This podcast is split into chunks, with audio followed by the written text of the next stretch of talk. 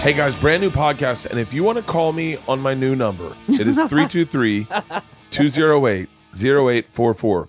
This is a number that Tom and I talked about on our last Two Bears, One Cave. And we just got these numbers on this week's Two Bears, One Cave. And I actually think it's cool as shit. It is. But can they really call you? They can't call me. They can you? text me, and then we can text back and forth. Here's why I like it. I'm going to tell you why I use this, and I am the only one texting back and forth. Obviously, I got something like 15,000 messages last night, so I, I, I can't reply to everyone. But what is happening is it is your real name and your real number. So not a lot of people are talking trash. So I feel comfortable going on there. Obviously, a lot of people think it's a bot, and they're like, "Hey, urinate in my eyes," and and fucking What? Yeah, Urinate in my eyes? it's a guy, and then That's gross. I know. Well, I, they, he, they think it's a bot. It's not a bot. It's me. What's I'm reading a bot? them. Oh my A god. robot? yeah, babe. Yeah, robot. Like a yeah, yeah, robot? bot. Yeah, yeah, bot. Yeah, and so, so. Wait, they think a robot? hey, Leanne, can we get back to me pimping this fucking number? So I am responding to them. Here's why this number is special. I am releasing a bunch of tickets for shows uh, in November. I'm putting a bunch of shows on sale in a week uh, in November. Um, I have not announced them yet, and they are sh- they will be happening in November in comedy clubs and in theaters. We are p- adding shows. I'm gonna I'm going to use this number for my pre-sale. Pre-sale is when you get first dibs on my tickets. The best seats, the best uh the best prices, everything is in pre-sale. That's when we give you a promo code and I will be using this obviously. I'll also be putting it on Instagram, I'll be putting it on Twitter, but when it goes up on Twitter and Instagram is when they disappear and this number you'll get a text to your phone with the link and then you will be able to click it and buy tickets. That's why I think this number's cool. Dane and I talked about this, and I talked about this on Rogan about getting my own number and and doing this with fans because I want to direct access to you to so that because I get fucking messages from people like, when are you coming to dot dot dot? Well, with this number, I'll be able to not only wish you happy birthday on your birthdays, but um, but send you direct messages going, hey Cleveland, we've added two shows at the Agora. Oh, did I just did I just oh my bad my bad. But like i will and then that will go i won't go to everyone that'll just go to the people in cleveland okay? So get my number and add it send me a text you'll get a you'll get a, an auto reply and then when you text me i will get your text. And if i'm on my phone and i'll let you know when i'm going to be on my phone i'm going to hop on my phone and and reply to these. I've been trying to reply to as many as possible um but it's me doing it so you're not getting some horse shit bot reply. 323 Robot. 323-208-0844. Um, today's podcast is a great one. It's with Bobby Kelly. I was talking with Tom Segura last night about Bobby Kelly. I've known Bobby probably Bobby was the, the first guy to be nice to me uh, when I start, first started working clubs. And adversely because that, Bobby and I have butted heads a million times because we're friends.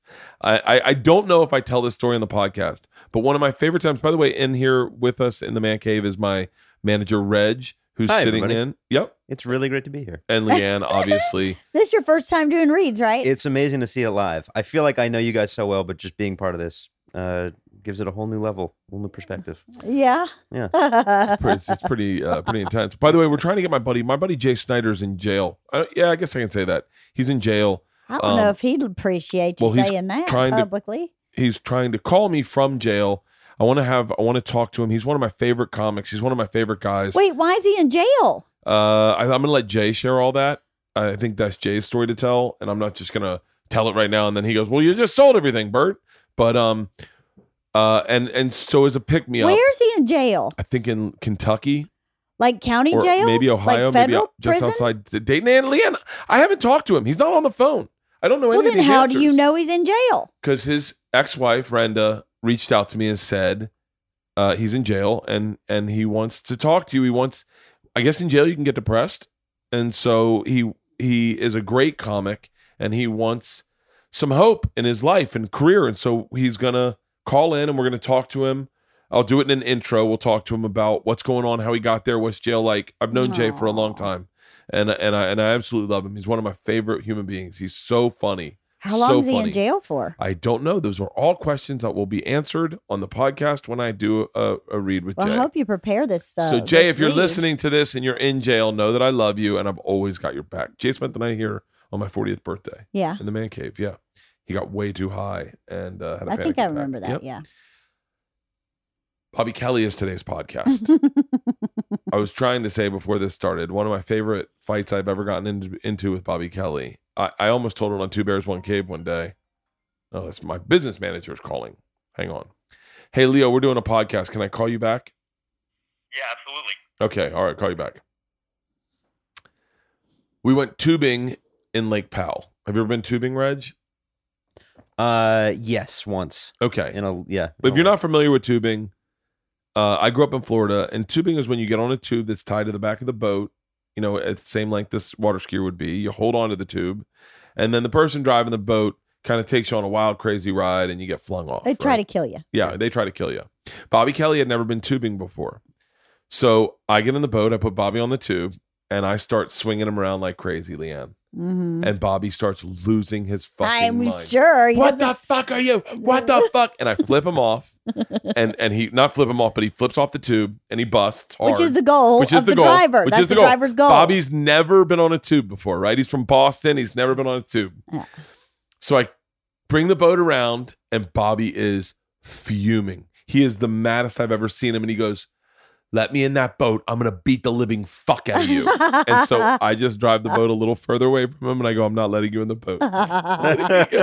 He goes, Get, pull the boat over here. Get me in the boat. I'm going to beat the fuck out of you. Now, by the way, me, Vincent Astria, Matt Frost are laughing hysterically because I go, Bobby, I'm definitely not going to get the boat close to you at all. Like, I'm going to let you in, keep you in the water until you cool off. And he's like, No, no, no, no, no, no. That's not how it works. Bring the boat over here. I'm getting in and I'm beating the fuck out of you. I go, Bobby, I'm going to keep circling you. And by the way, I'm laughing so hard. He goes, You tried to make me fall off. And I go, I definitely tried to make you fall off, Bobby. And he goes, That's not a cool move, Bert. I go, Bobby, that's the point of tubing. You want to make the person fall. No, it isn't. No, it isn't. I just want to ride. I want to. I want to sightsee. I go, okay, Bobby. I'll tell you. What. What a sightsee on a tube. I go, Bobby. I'll tell you what. Get on the tube. I swear to God, I will not. But I won't make you wreck. I'll take you on a ride, and I'll just be very straight, and and I'll and I won't make you bust. I'm sorry. I, I'm telling you, having grown up on tubes, that's how we did it. But if you just want to ride on the tube, that's totally fine. And he goes, fine. Promise you're not gonna fucking wreck me? And I go, I promise. So Bobby gets Bobby gets on the back of the tube, and I go at like you know 20 miles an hour, very slow yeah. just straight. And Bobby's sitting back there. He's a grown man sitting on a tube, kind of looking around.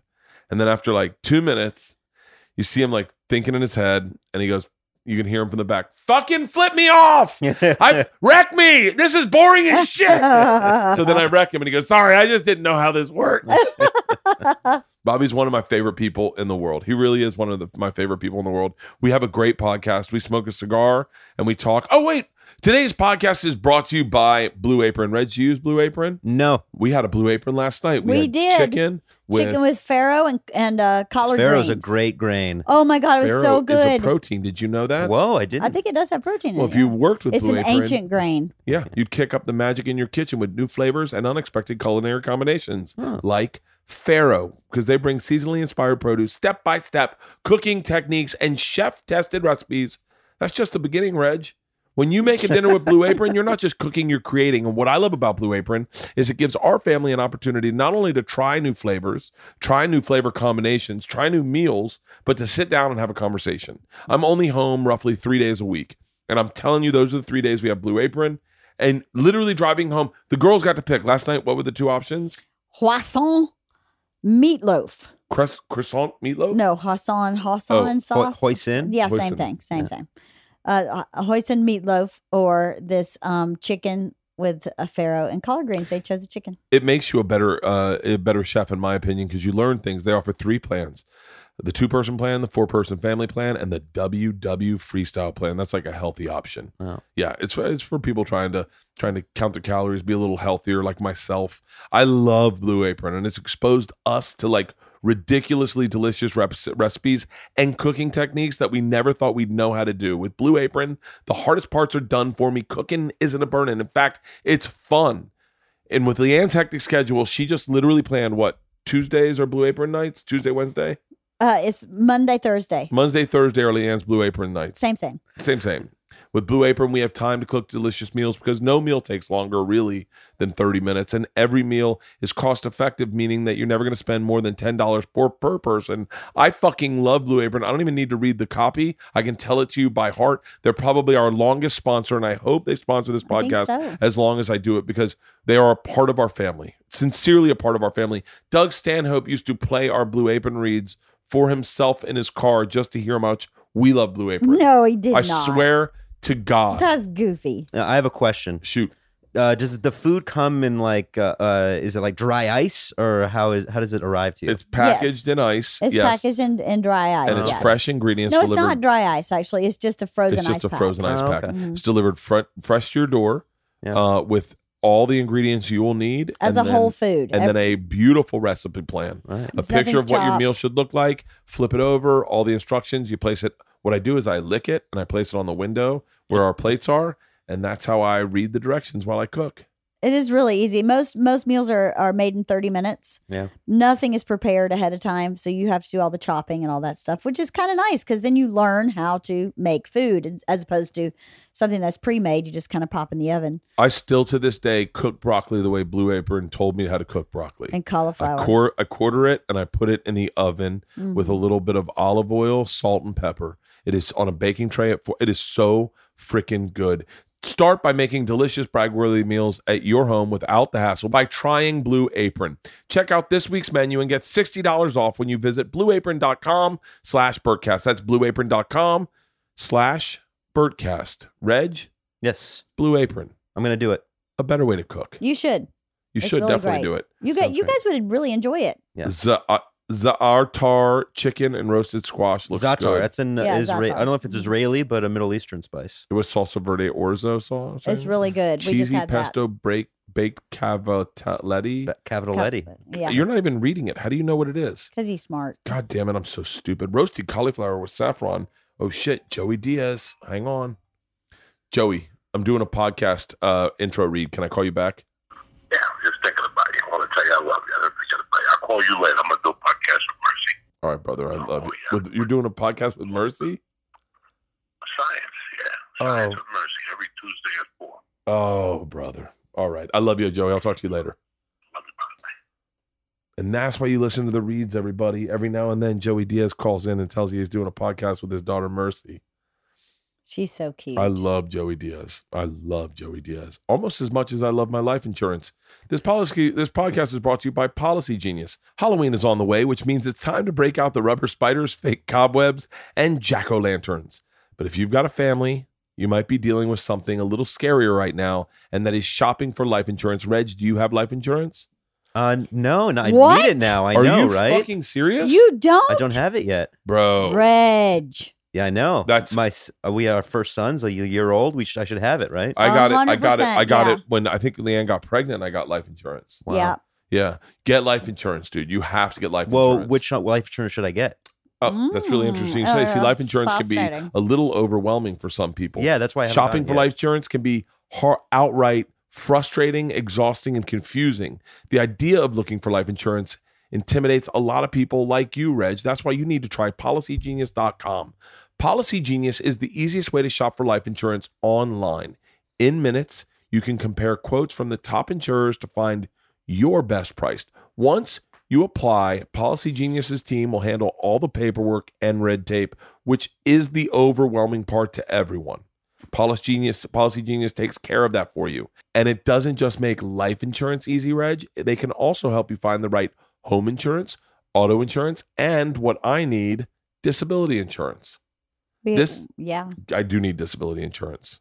This October, take the scariness out of buying life insurance with Policy Genius. Go to policygenius.com, get quotes, and apply in minutes. You can do the whole thing right now on your phone. Policy Genius, the easiest way to compare and buy life insurance. Those were our reads. Uh, I think we've got a couple mid rolls in there today, but you're gonna love this podcast. You know, you know why? Bobby Kelly's an OG when it comes to podcasting. His You Know What Dude podcast is one of the longest running podcasts in New York, no doubt. He is he has created a place for New York comics to come and start podcasts. He's introduced me to a handful of comics like Chris DiStefano, um, Tim Dillon, Joe List, Bobby would have me come in and host his podcast, and he'd fill it with all these young guys, and that's how I know all these guys is through Bobby. Right now, they're on tour with the Kreeps with Kids comedy tour. It's him, Rich Vos, um, uh, Ron Bennington, and Jim Florentine. Jim was on the podcast last week, and October 25th, they're in Huntington, New York. The Wilbur Theater, the 26th of October. November 1st, Count Basie. Did you know that Count Basie is a person? I say that every Yes. time. I didn't know that. You didn't know that? Red Bank, New Jersey. I performed there and was like, oh, this is a dude. Staten Island on the second. On the eighth, they're in Easton, PA at State Theater. The fifteenth, uh, Torrington, Connecticut. Go to Kreeps with Kids tour. Go to Kreeps with Kids tour with a K, creepswithk.com to get tickets. I absolutely love all those guys. Speaking of tour dates, Here, right here. your boy Bert Kreischer is also on tour. The Body Shots World Tour continues this Thursday in Virginia Beach at the Sandler Center for the Performing Arts. Two shows. October 24th in Virginia Beach is the second show. Your boy, Ber- shut up, Leanne. Just keep it rolling. God damn it. October 25th, I'm in Baltimore for two shows. October 26th in Montclair, New Jersey for two shows. And October 27th on Sunday in Huntington, New York for two shows. Cincinnati, two shows. Columbus, two shows. Chicago, two shows. Fort Wayne, Fresno, Reno, Las Vegas, Salt Lake City, Cleveland, Cleveland, Cleveland, Cleveland, Cleveland, and maybe Cleveland, Cleveland. Are you in Cleveland? I'm in Cleveland. That's where I'm shooting my special. And like I said, we've got a bunch of club dates we're adding into November. Those will be on Monday, Tuesdays, or Wednesdays. Uh, so, like I said, download my phone number 323 208 0844. Send me a text. Get alerts on tickets before anyone else. I think that's it. Really? I think that's it. Anything else? No, I don't think so. Our dog Izzy is cuddled up next to Leanne. This is the prettiest, fucking sweetest goddamn dog. She is yeah, really she's sweet. gorgeous. Reg Kalat, congratulations on being on your first podcast. This was great. I was horrible, and I'm not going to do it again. But thanks. Okay, awesome. Ladies and gentlemen, without further ado, my brother, my friend, stand up comedian on tour with the Kreeps with Kids tour, Bobby Kelly.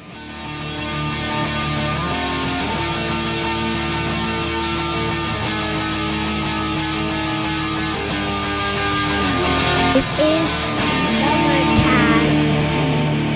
I got, I got cigar. I know you probably have fucking. to know, but what I want to do, we can smoke whichever, whichever one you want. I I'll wanted to show you my cigars. Yes. Because I buy them. Are you rolling? Yep. I buy them so frequently. Yeah, t- yeah, take whatever you need. I buy them and then I don't smoke them and I forget if they're good. Does that make sense? Yeah. Like, I don't know. Here, this is for you. I have little ones. This is my human humidor. And then these guys are sponsors. oh, Escobar, have you ever had this? let me see. It's a pretty good cigar. I smoked them with Tom. I've, I've had one of those. They're great. Yeah, that's a great cigar. I They're got these. amazing. I got these, and then I got all of these. Let me see this. You want to do it on there? What? You want, I open Yeah, it? yeah, yeah, yeah, yeah, yeah, yeah. Yeah, here. Ah, I'm gonna move the mic so we can catch some of your audio. Yes, Go ahead. Oh yeah, these are great, man. Montecristo. You got uh, what is that? I wish I had my glasses. I can't see. This is that's awesome. I love these. Those are beautiful. That's a fucking jeez. That's the Wesley. That's like I smoked that with my dad at Pebble Beach, and he goes, "Buddy, I feel like I got a cock in my mouth." yeah, this I call this the Wesley Snipes. Because, and then when you lick it, it, it gets unashy like Wesley's penis would if you put it in his mouth. Yeah, this is a big boy. so this is the top row, Yeah, right? And then I love got- these. These are uh, What for real? yeah, these are great. These are like old cowboy cigars. These are Lanceros. That's a Lancero. Ooh, shit. And then the bottom is just a shit show. This is a fucking. Look at that, dude. What is that? Who gave you that? I have no fucking idea. Wow. Sometimes I put them in my mouth and then put them back in. Really? You dry suck them, Yeah. dude? What are these little fucking no nuggets? fucking idea. Why do they have uh, HP up them? This is Cuban. Kids. That's a Cuban. Oh yeah, that's a really good cigar. Yeah, That's a really good. You were the one that told me about aging. So you want to smoke one of yours, or you want to smoke these two? Let's smoke what you got, and then I got little ones. Okay. All right. You want to smoke your uh, whatever you Smoke whatever. these two. Let's Or go. you want to go Escobars? Whatever you want to smoke. Let's smoke These that. Yeah, these these are great. I love these. And I got little. I got these little ones, man. I got. I've been smoking little ones. For real? Yeah, because you know you can't smoke. Sometimes I like to smoke between shows, and I don't like to waste a fucking great cigar. Yeah. So I put these. Um, I get these little ones right here. Not that one. It is a little one though. These I great. have uh, I have a thing about I I smoke these way too fucking fast. Huh? Oh, I, ra- like I race through them. All right, then you got to. Then Oh, these nubs the are nubs are amazing. Yeah. So I'll put those out. Nubs are a great fucking cigar because you get to that sweet spot so quickly. Yeah. Like the, you know, the, I, I rolled cigars in Ybor City. Have you ever done that? No. There's a, a cigar rolling class in Ybor City that I took. Yeah. I did. I did. Obviously, I did it for Travel Channel. I'm not fucking cultured. But the guy was explaining to me. He goes, "You know, when you get to the cigar and you're like, God, I wish it would last forever right now." Yeah. I go, "Yeah," and he goes, "That's my palm." I said, "Really?" And he goes, "Yeah, it's my palm. What do you mean? That's the palm. That's when you're rolling a cigar. That's my palm. It's where the the like when you roll a cigar. That's my palm. So like when you're rolling a cigar, you take it and then you're like, Oh, I get he goes, you. "That's my palm." And I went, "Really?" And he goes, "Yeah, that's why you know certain cigars when women rolled better than men." And I went, "Really?" if you, I went to uh, HP, I think it's HP Up Upman. No, no, no, Noonan something. Ar- Arturo Fuentes, one of their factories, one of their original uh, companies, is right there, Yeah, and you can go for a tour uh, of the factory really. in Ybor City, and you go up. They take you up, and you go into the like they have warehouses like this full of tobacco, and you walk in. It smells like uh, ammonia, like you'll pass out. smells like sheep shit Really? fucking terrible.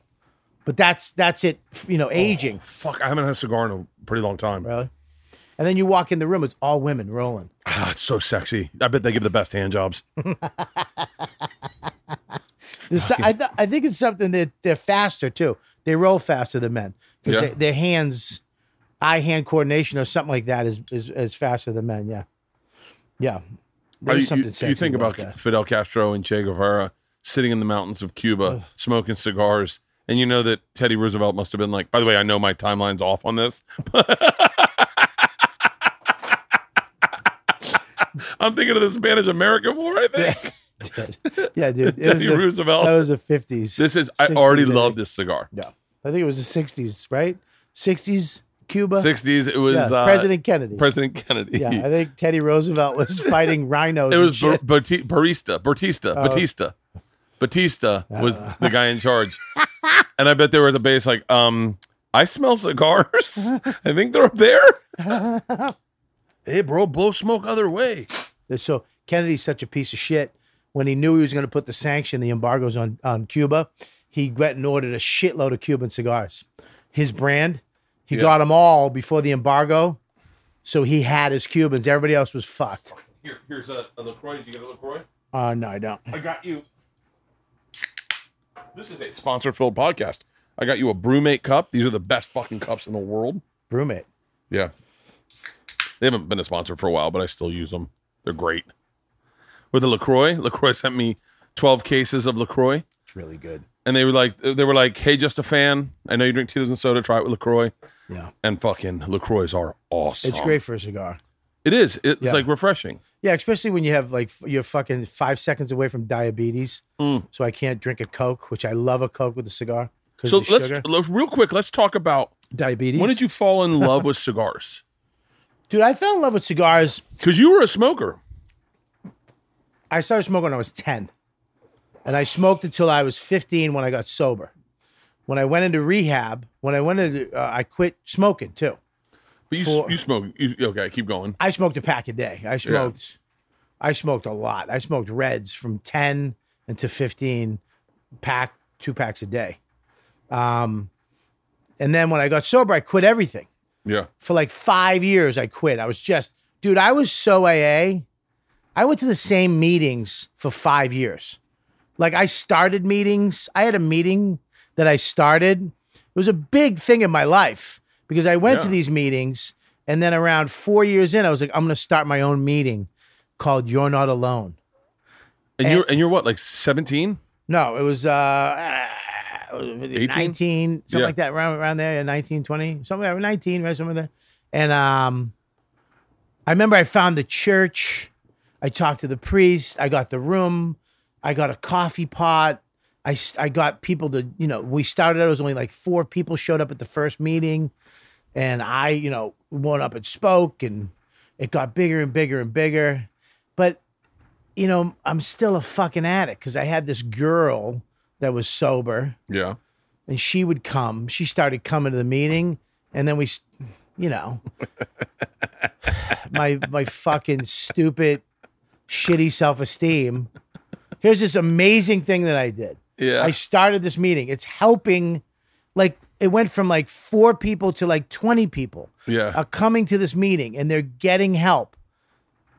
And I'm banging the broad behind the curtain on the stage in a church after after the meeting. It's like, what am I doing? Just a piece of shit. Uh, uh, it's I, I I never call it addict behavior, but I know Yeah, it's I call it addict behavior in my head. I never say it out loud, but I have definite addict behavior, more so with my phone and food. food and phone right now is fucking terrible for me, I have a very, very, very difficult time controlling food. dude. Food right now for me. I I, I came. This is the first time I came to L.A.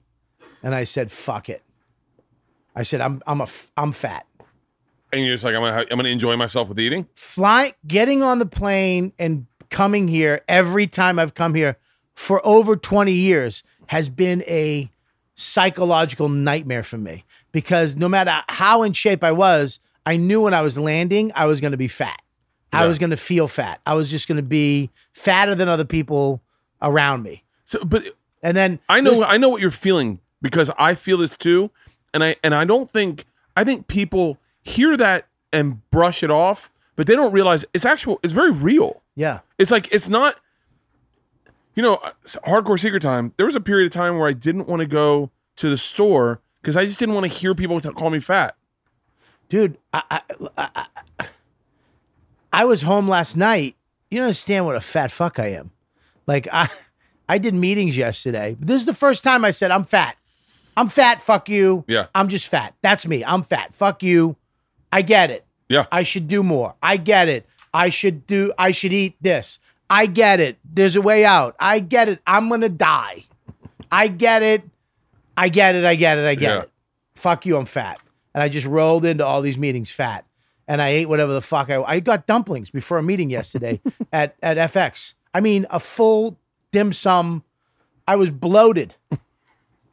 When I I'm just like, There are certain things that I, I really hope this. I hope I know this will connect with fat guys, but I hope people are skinny who just bust your balls. Your friends realize there's certain things that I would not eat before a meeting because I don't want to go in bloated. Because in my head, Yep. the extra two pounds of water weight's more noticeable than not. why are you not gonna get it? yeah, I feel I, I was in the meeting yesterday and I I swear to God, one of the guys was looking at my stomach. Like and and but here's the thing, dude. You know, the fear, like even last night I went back to the room and I was I'm like, I'm just gonna stay in. And I talked to Ari and Burr was going to the, the store. And I should go to the store. Why the fuck? What's wrong with me? Why wouldn't I go to the store? It's Yeah. popping like it's never fucking been popping yeah. and I, I fell asleep and um and then I had this fear like I was gonna die. In my head, I'm like, I'm this I'm gonna fucking die. This is stupid. And I literally got up. I was like, I'm just going to the store. I'm fat. I'm gonna go there. Whatever shit I have, uh, uh, I'll deal with it. I'm just it's just is what it is, man. Because I've not gone to dude. I used to come here and not go to the Laugh Factory. You know, because I, you know, I was hanging out last that at that time, you know, with Dane, who was always in shape. You know, and Yeah. and I'd roll in and just chubby Bob in a double X. And even Jamie would say, Buddy, you gained weight, buddy. And it's like, oh, come on, dude. I, the last thing you need to hear is that you've gained weight. I, I have lost 21 pounds. Yeah. I'm waiting for someone to say something. Yeah, but you, I, I- here's the thing with you though. I I wa- I watch you, and I don't I don't understand what whom like like I don't know. I think the gods might have made you because you don't make sense, I definitely don't make sense. dude. You don't make sense. Like I look, I'm chubby, and I I can go to the gym and do certain things, but you you'll jump on a fucking treadmill and do miles. I did hot spin this morning because I knew I wanted to have cigars with you, and so I woke up at 7:30 and did hot spin class for an hour. It was fucking beastly, Right. and it's 100 degrees in there. It's a full spin class, And the whole time I thought, I want to earn my cigar.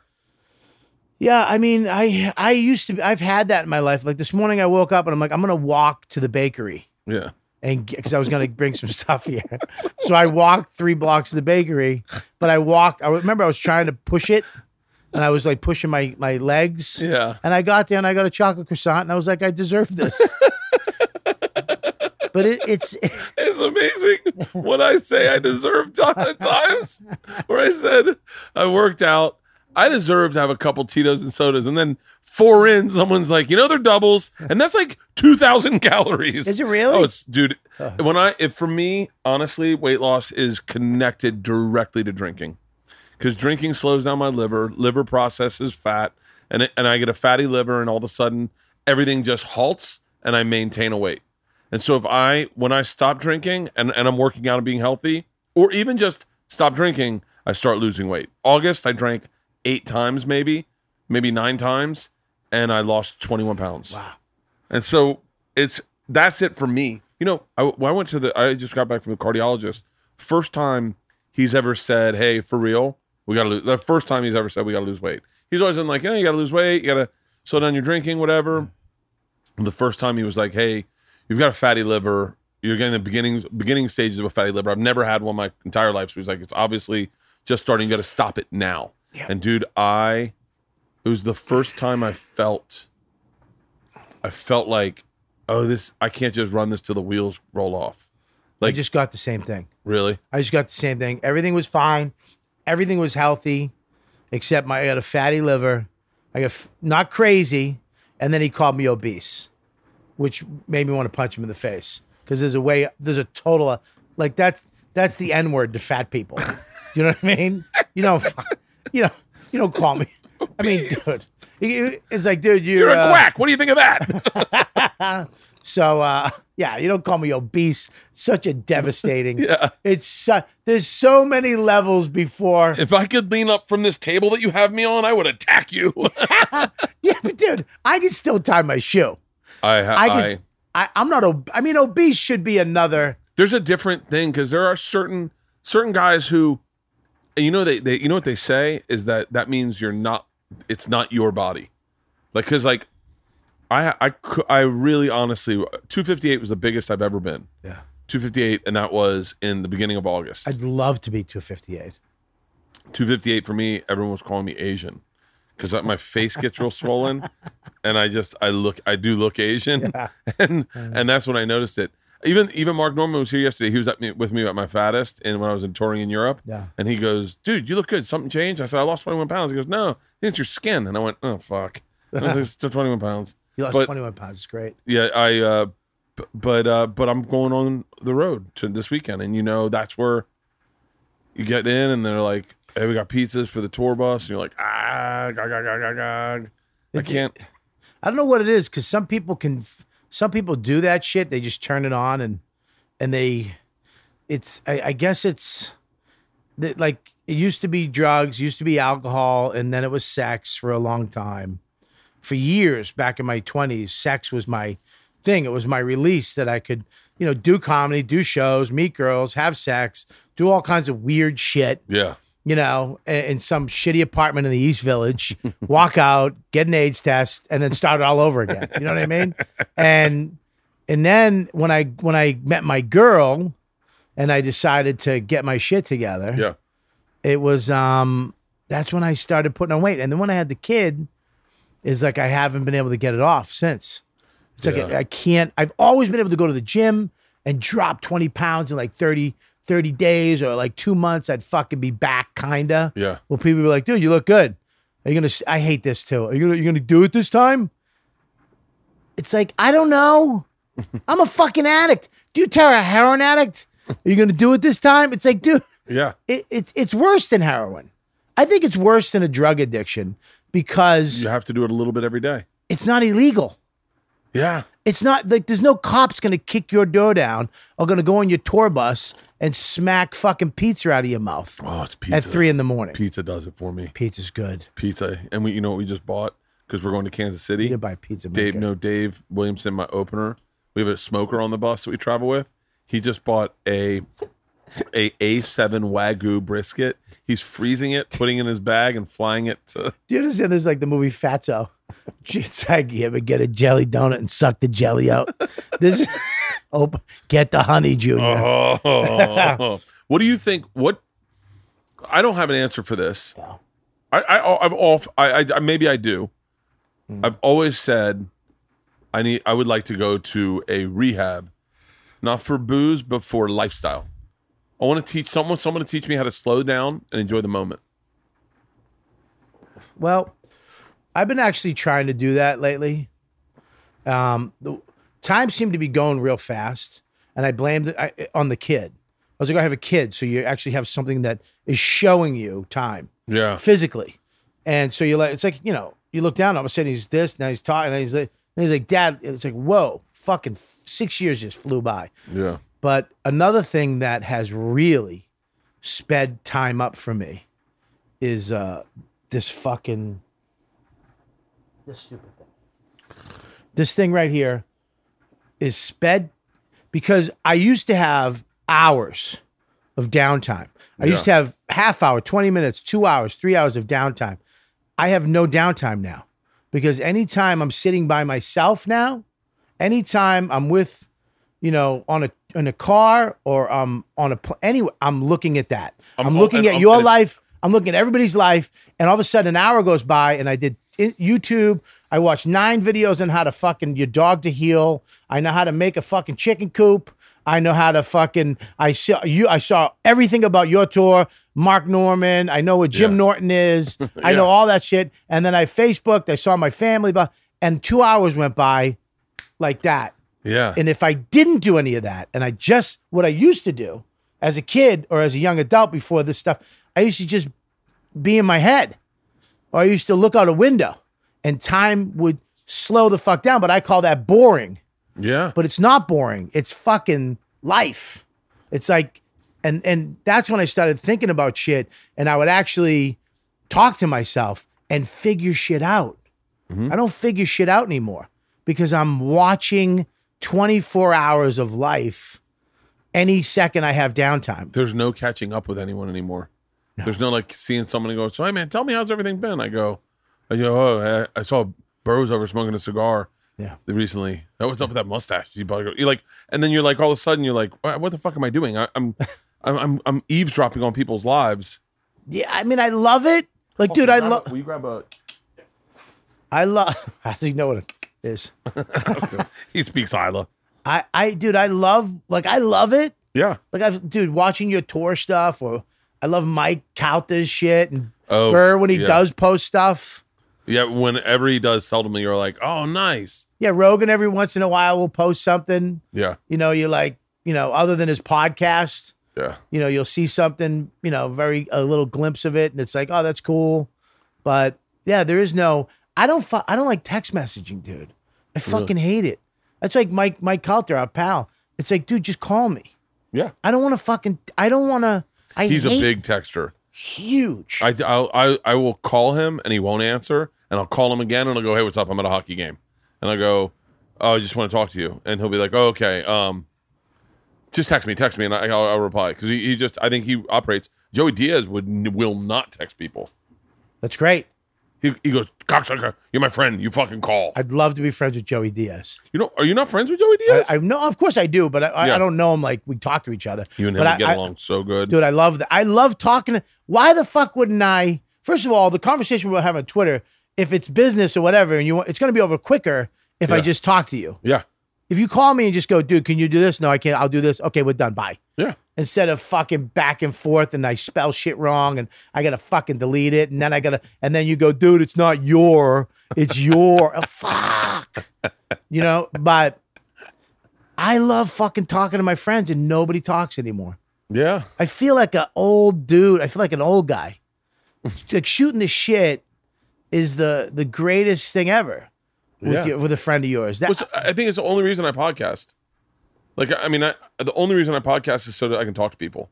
As I, I would, I would never, I probably would never speak to anybody. that's weird. That's crazy. Yeah. That- that's a weird thing. Like podcasting is like this weird. I guess that's the only way I talk to my friends too is on my podcast when we sit down for a couple hours and just shoot the shit. I remember talking to Rogan one time. I was like, bro, I started telling him something, and he goes, dude, this is too good. Save it for the podcast. This podcast next week. I was like, all right. And then we got on the podcast and we talked for three hours. Actually, at that time, we ended up talking for five and a half hours Yeah. and got done. And I was like, I'll talk to you in a month. like, but I see Rogan at the store. I see Rogan and Burr at the store, and I'll catch up with them. Right. If I go to the store, I'll catch up with people. I saw Burr last night. He was uh, he goes come down or whatever, and I went upstairs and he was on the roof, smoking a cigar on that thing, which is amazing. By They've the got, way, I, yeah, I've never been up there. you never been up there, No, no, no. dude. I walk. They took me up this thing. It was like Goodfellas. Yeah. I didn't realize how big the store is. By the way, Oh God, it's yeah. fucking massive. And the fact that they're filling it now, like when I lived here, tw- whatever, fucking in 2000 or two, 1999, Yeah, like that place was empty. uh, dead empty. dead empty. And to think how big it is, and it was empty back then, that's crazy. But now it's just packed. It was like sold, just Oh, sold. the hallway's packed with celebrity comedians. crazy. Like in the hallway. in the hall. And then I went upstairs and we're on the roof and we just sat there and smoked the cigars and just, and just fucking chilled and talked shit for an hour and a half. I was thinking the of going by there tonight. I have a flight. I have a red eye tonight to Kansas City, Yeah. and uh, I'm doing a podcast with Ari this afternoon where he wants to drink. And I was thinking of doing that, making the girls dinner, packing, and then getting the car to take me to the store and having drinks there and just relaxing. Yeah. because I get I get I get anxious if I sit in my house waiting for my car. I'll just everyone's asleep and I'm just sitting there going, "Eh, fucking two more hours until I do the same thing. I, I'd rather be at the airport at a lounge. Yeah. I'd much rather get to the airport two and a half hours early and, I- and yeah. relax, charge up everything. No anxiety. Yeah, get all- get get my iPad up, download my Netflix movies, Right. and then go, all right, I'm all set. Make a cocktail. Oh, oh, oh. Dude, I, I do the same thing. I remember when I went to Denmark with Ari, I showed up three hours early because we were in the, I think, Lufthansa suite, that which is amazing. Why would I not? Why would I not go there? They have risotto. yeah. Why the fuck would I not go to that lounge? They Yeah. have espresso. So I, I was there. He showed up as the flight's boarding. Yeah, Ari's broken. Ari's Ari's Ari's just a very very different individual. Can I tell you what my favorite fucking thing to do is? I get jealous of him though. I- I I get jealous in the way that he gets to live a life that there are really no parameters on. Yeah, I know. Like he goes, you know, I'm, I'm going to go to Switzerland for two extra weeks. yeah. And by the way, I he doesn't get depressed. Like if I was in Switzerland, I could do that, but I would be depressed. Like I, I did when I did my last Australian tour, I was like, I'm going to take my time with it and enjoy Australia. My family wasn't with me. I felt like I was missing out on my family, and the whole time I was like, getting up, going, all right, I'm going to run, and then I guess I'll go do something. And Yeah, it's weird. One day it rained, and I was like, thank God, thank God I have an excuse to lay in bed. But yeah, or I get jealous of Ari. I Uh, get, I get jealous of that because he's he's one of the one of the. I mean, from the second I met him years ago, I was like, this guy is cool. how'd you meet him? He was just at the improv one night, went back when he was fucking a lunatic, and I, he was with Rogan. I think I met him at a, I met him at there, and I just I just liked him from the second I met him. I was like, I like this guy. I love. He's a weird yeah. fucking dude. I liked him the second I met him. Yeah, second I met Ari, I was like, I like this guy. And there was people like, ah, he's an asshole. Like people I was with were like, there were he's an people, asshole. all of the people. Ari, Ari has worked out of a hole. They, by the way, he didn't. Here, I was thinking about this today. Ari tells it like it is, Yeah. and he's always done that. He doesn't know another way to do it. Like he just does it, and sometimes it's at the the peril of losing friends forever. Like there are a lot of comics. I, I was just saying to Mark Normand, there are comics that said to me, "I won't follow you on Instagram because you post about Ari." And I was Really? like, "Yeah, Yeah, but here's one thing I like about Ari, and Patrice had the same thing. Yeah." And and not everybody has this. When he's wrong, he'll go, That makes sense. You're right. Okay. I can agree with that. All right. Yep, I was Like, wrong. you- Yeah. I was oh, fucked up. I shouldn't have done it on a podcast. I should have spoken to him directly. like he'll come at you, fuck you, Yeah. piece of shit, you're an idiot, blah, blah, blah. And then you go, Yeah, but this is why, blah. Okay, that makes sense. Yep. Like Patrice would do the same thing. Yeah. Patrice would just fucking try to annihilate you with something, and you'd be like, "Yeah, but this, this, and this," and you'd be like, "All right, you motherfucker, good point. You made a good point. I, I agree with that. You're right." Yeah. and and not too many people do that. A lot of people would just fucking they just double down, fuck you, you know. And then ten years later, you know, remember that time we got in that big fight? Yeah, yeah, I was wrong. It's like, all right, good. We just lost ten years of our lives, but that's cool. Yeah. I don't know your kid's name, but that's your kid's fourteen, but that's cool. Some people double down. dude i get i get fucking think about what we did though bert think about we were single single nobody. And then at some point we met a this woman right? Because our wives are very similar dude. Yeah. like they're old school wives. Yeah. they're they're strong women but they like having a strong man too. You know what i mean? Like they're very similar in the Yeah. same way. They actually look alike too. It's weird. It's a You've never, weird put, thing. you've never put Dawn on Instagram. no never. I know. Never she wants nothing to do with it I know. yeah that was she wants nothing to do with it we're LeeAnn not just- LeeAnn we're- just i don't hates even we don't follow each other she Really? doesn't follow me no my wife doesn't follow me on anything Really? No, she'll hear stuff from her friends, but she don't. She doesn't have. She has no clue and does not give a fuck Yeah. what I do on the social media. She gets it. She understands, um, but she wants nothing to do with me. Wait, before I forget, the thing I was going to tell you about airports in the Dallas airport, they have micro suites, like little hotel rooms inside the airport. They're like 45 bucks and you can go into a room that's all yours, shut the door. There's a TV, like a flat screen, and a bed and a couch and a fridge and you can go get food and go and you can just be by yourself. Really? I love them so much. And- they're they're so great. And have you?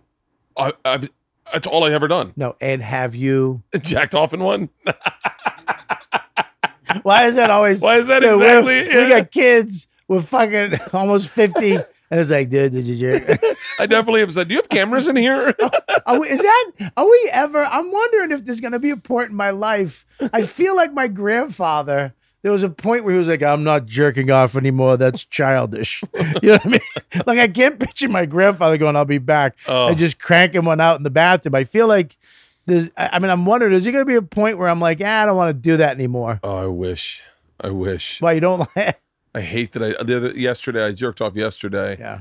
and we have an app where I can tell where everyone is. So like it's like uh, Life 360, and I can follow everyone. So I go on Life 360, and I uh, it, it, it start. You know what it started with? I swear to God, it started. I'm in the pool, and and I, I get done hot spin. I take my pants off. I get my hose out, and I start spraying out my gear to like wash, rinse it out. And the hose j- drops in the pool, still going, and it just grazed my dick. And I went, "All right, I'm jacking off." And so then I go, I look at the app to see where everyone is. I'm like, George is at school, Ila's at school. And I was like, huh, LeeAnn's been in Pasadena since 8.30. I go, eh, that's, that can't be. Maybe she hadn't been updated. So I go into the bathroom.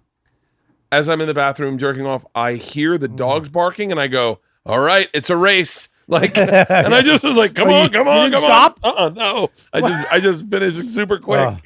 Dude, uh, yesterday I went back to the hotel room. I fucking hate jerking off now. It's such a nightmare to me. What? Oh, just the process because I have to, f- I have to go to the certain clitty.com. It's the only website I Oh. like. I broke my governor a long time ago. Dude, I have to find a certain scenario, like a friend's mom. like I'm into things. There really is. There really is. Like if you see, a I saw a sexy redhead the other day. Uh, we were. She was like a waitress or whatever, and she wasn't wearing a bra, and she had a loose fitting shirt. Yeah. And I just caught a glimpse of the side, and then I was like, "All right, I'm googling." I wish I could go. I wish there was an app where I could take a picture of her, and then it would link me up to a porn star that looked just like her. Right. And then I'm like, I don't think I've ever jerked off to redhead porn. Now I'm scouring the internet for redhead porn. Yeah, but that's that's the weird thing is you type in redhead, you know, redhead, redhead, uh, handcuffs, kidnapped, and it's it's something will come up. Oh yeah. Something will come up. I said to Mark, I said to someone yesterday, I go, I was we got that new puppy. I was cuddling with the puppy, and I was just so into cuddling with this puppy in bed, and I was like, I was like, someone's had to have fucked their dog, and then I was like, there's got to be someone that's into it because if you think it, people have done it. So uh, and then I'm like, God damn it, man, what's wrong? If the, I'm just a regular guy, Wait a minute, like a guy. I don't think guys fuck dogs. I think girls. I Girl, I- that's what whoever I was I talking to said they've said they've watched girls. Fuck I've seen that. I've never seen a guy fuck a dog. I didn't even want to Google it. That's so alpha male, though. I didn't. You know that dog is always going to be his. the, why does the dog listen to everything you say? Because I fucked it. You know, it's telling every dog it sees on walks. You know, I fuck her, right? Yeah, I fuck her. Do you fuck your? Okay, keep going. Dude, yesterday when I finally took everything off and I had the iPad going, uh, fucking everybody called. Everybody called. You you texted me. I mean, everybody was just Oh, texting me so and calling funny. me. And then literally when the kid's best friend's mom went, I can't do this, and grabbed and went, ha, and I went, hmm, FaceTime from my son. And I had to make a choice. And it's like, Send a voicemail. So I, I switched. I, I just quickly wrapped everything up, pulled my underwear up, just you know, and I just, hey man, what's up, buddy? I heard you did good in school today. All right. And then and then after, it's like, how do you go back? I can't go back. I uh I mean, I did go back. It took five minutes. Took me around five minutes just to get my head back in gear. one of my biggest fears is someone's gonna grab the webcam and just post like you know they did that with that girl Erin Andrews. Yeah. Well, she was looked sexy, but Yeah. I'll be the exact opposite of just a shot of me jerking off, Hmm. and then people will add in different sounds to what I'm jerking on, and it'll become a meme of me facing it with my readers on. Just you have to wear I have readers. to wear readers if I'm gonna enjoy it. Dude, you know what they do now, which scared the fuck out of me? What? They almost got me too. I went to an old email because I had to change a password and it went to this old email that I did. Yeah. And I started reading the emails and it was saying, Hey, uh, we know what you do and we've been watching you. We have your password and it had my password to one of my accounts. Oh my god. And I don't know what it was like an old password that is still active on old shit. I don't know what it was. Uh, we know what porn you watch, you sick bastard, and we're gonna tell, we're gonna re- release it to everybody. Your whole, they like talking about all the stuff I do. Like they knew all the porn I watch, all the websites I went to. Yeah. Which, dude, you know, If oh yeah, Pornhub's got to be able to track it. well, I mean, I, guess. I mean, I I've guess watched some fucked up shit, and I'm not to jerk off, but to you know, because somebody I've seen some fuck. I've seen really fucked up shit. Yeah. So, you know, I mean, so I, I was sitting there and I, had to, I was like, you know what? Fuck it. I wrote back, tell him. Go ahead. Tell them, hey, mention my tour dates, would you? That's the great part about living in today. Nobody gives a fuck.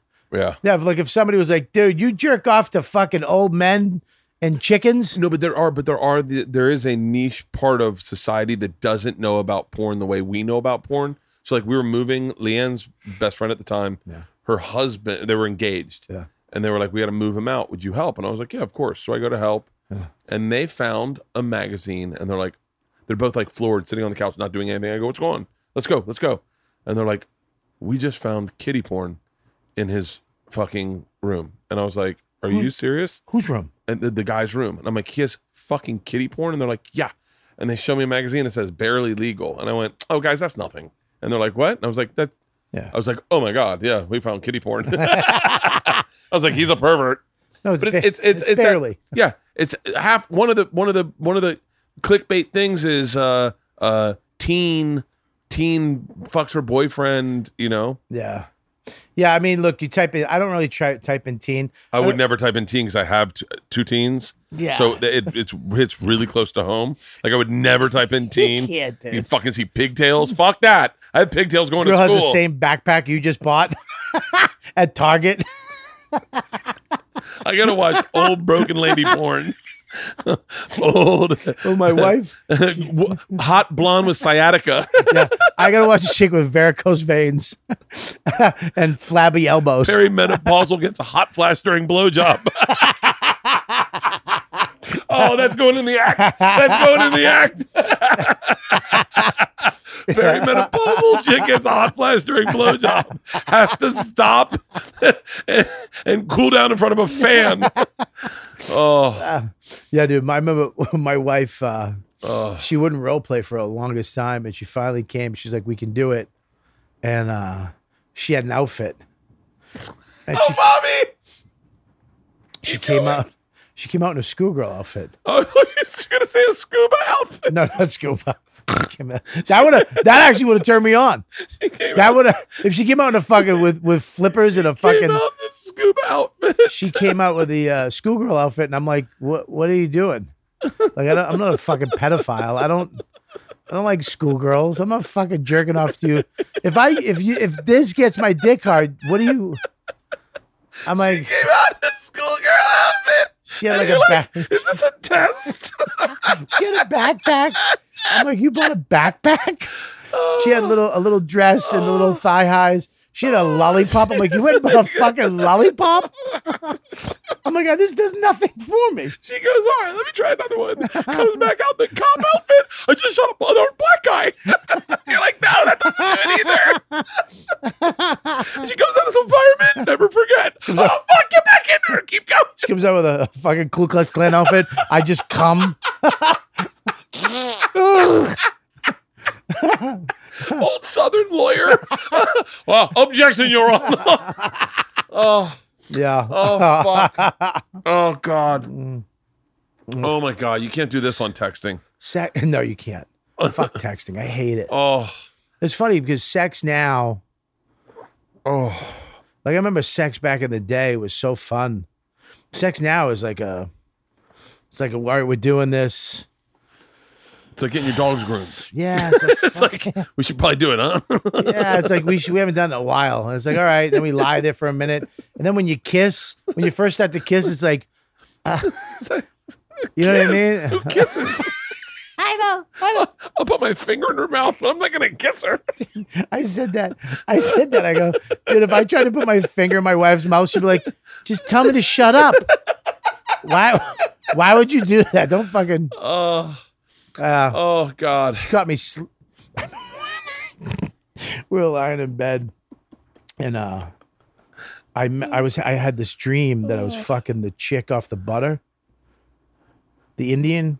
You know the Indian on the butter, the, the beautiful Indian woman. the Land O'Lakes. Land one. Lakes. so I had this. I Oh, had this dream oh, that Bobby.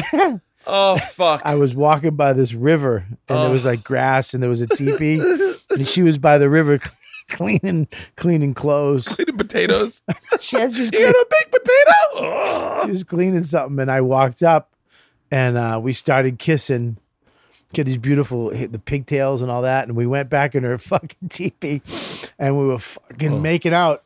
and I woke up and I was making out with my wife. Apparently, she had probably come over to me Yeah. and I touched her, and in the dream, I started kissing her. Yeah. But in real uh, in real life, I was I, st- I woke up and me and my wife were fucking uh, uh, like like Tina, ah, and I was fucking and I, and she was into it, and I was like, oh, fuck, Ah, I gotta fuck my wife. So oh. so I but I was like, I was like, I wanted to tell her so bad, like, baby, listen, I was sleeping.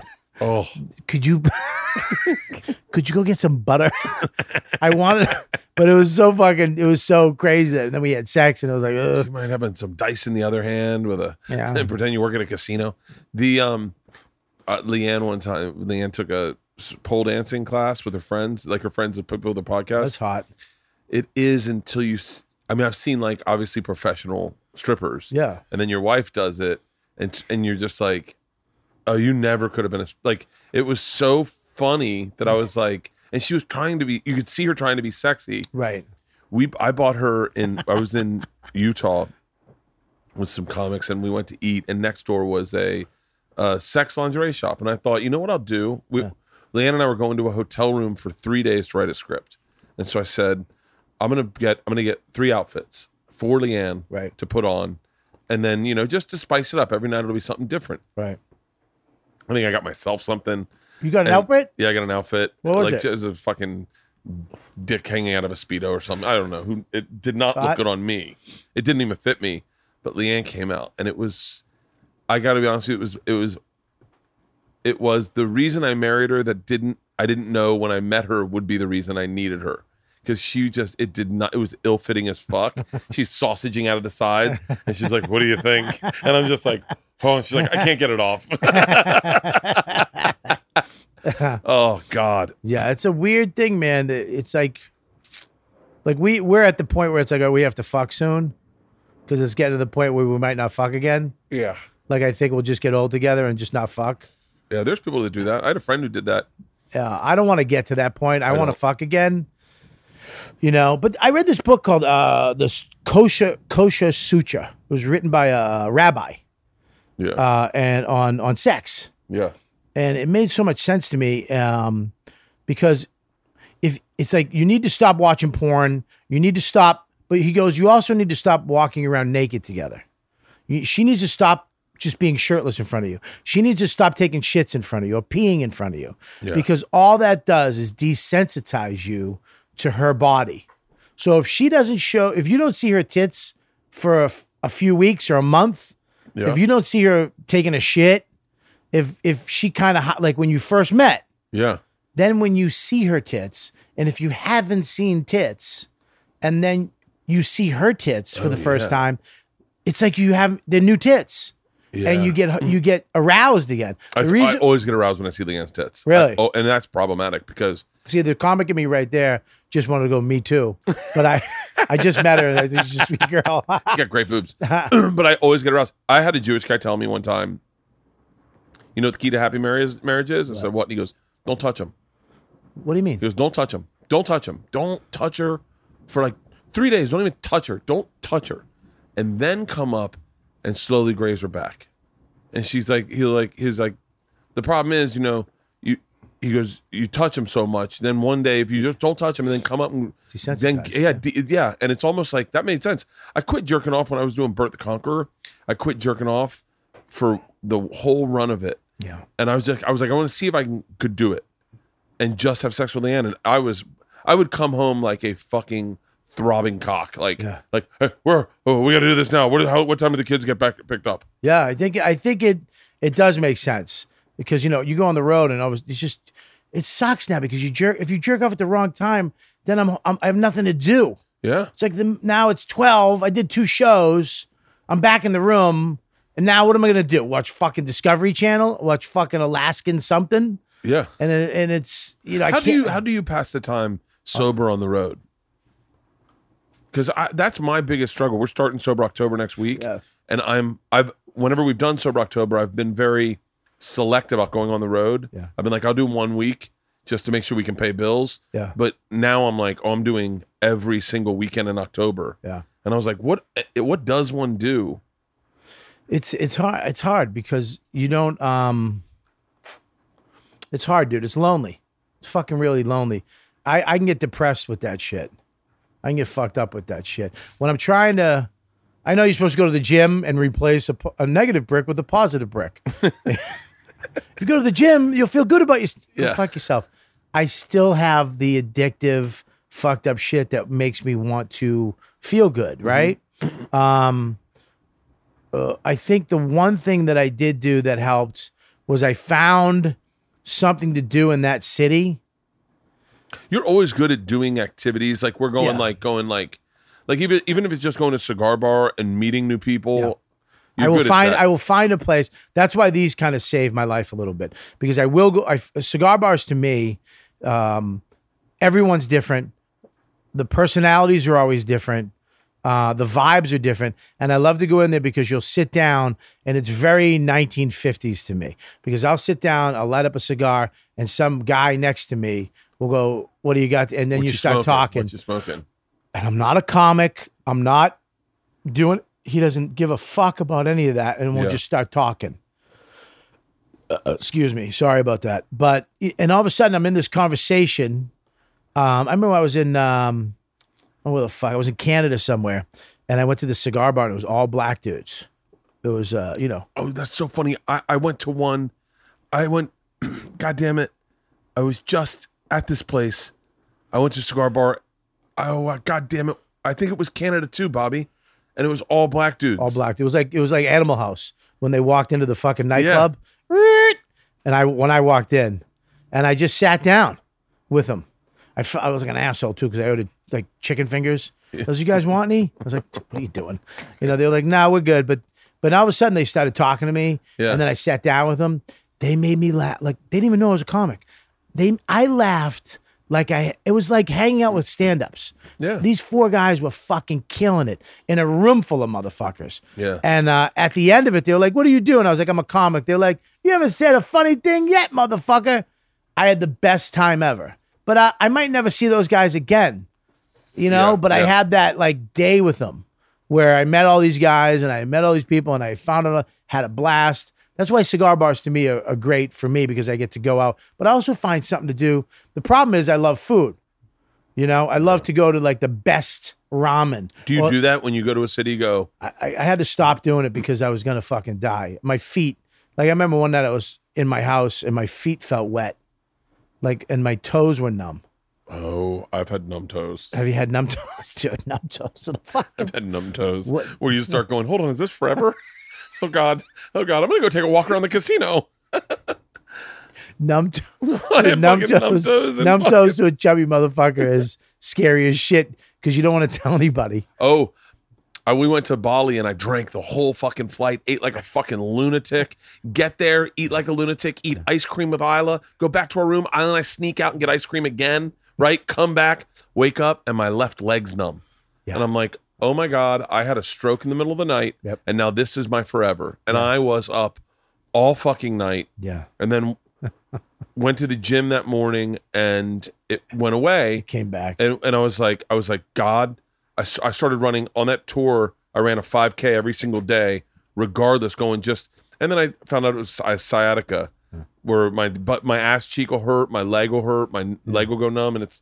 And I remember, so funny when someone tells you something and you go, "Oh yeah, I, I got that. That's what I'm going through." Yeah. And they go, "Have you ever been hit pretty hard?" And I go, "I played professional football for a day," and I remember after then, anytime I yawned, my leg would shake.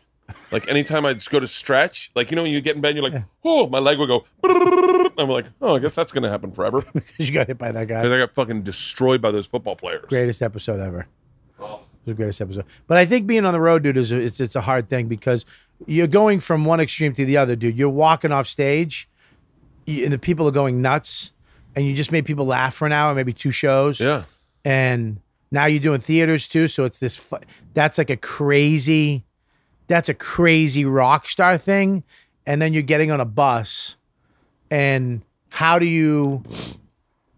How do you keep that going? How do you like? Do you, you we're supposed to just cut it off somehow? I got Tim Dillon for a couple shows. That's great, man. He's one of the He's he's sober. great guy though. Yeah, he's a great guy. Great Good guy can- Hang. Ta conversate forever Yeah, with him and funny. So yeah, I mean, dude, being on the road with somebody, I'm on, I'm by myself. you don't bring anyone. Can't afford it, dude. I ain't fucking. You I know, ain't so funny. can't afford to bring a. I, got, I mean, unless he's gonna work for fucking, you know, yeah, I can't afford to bring a.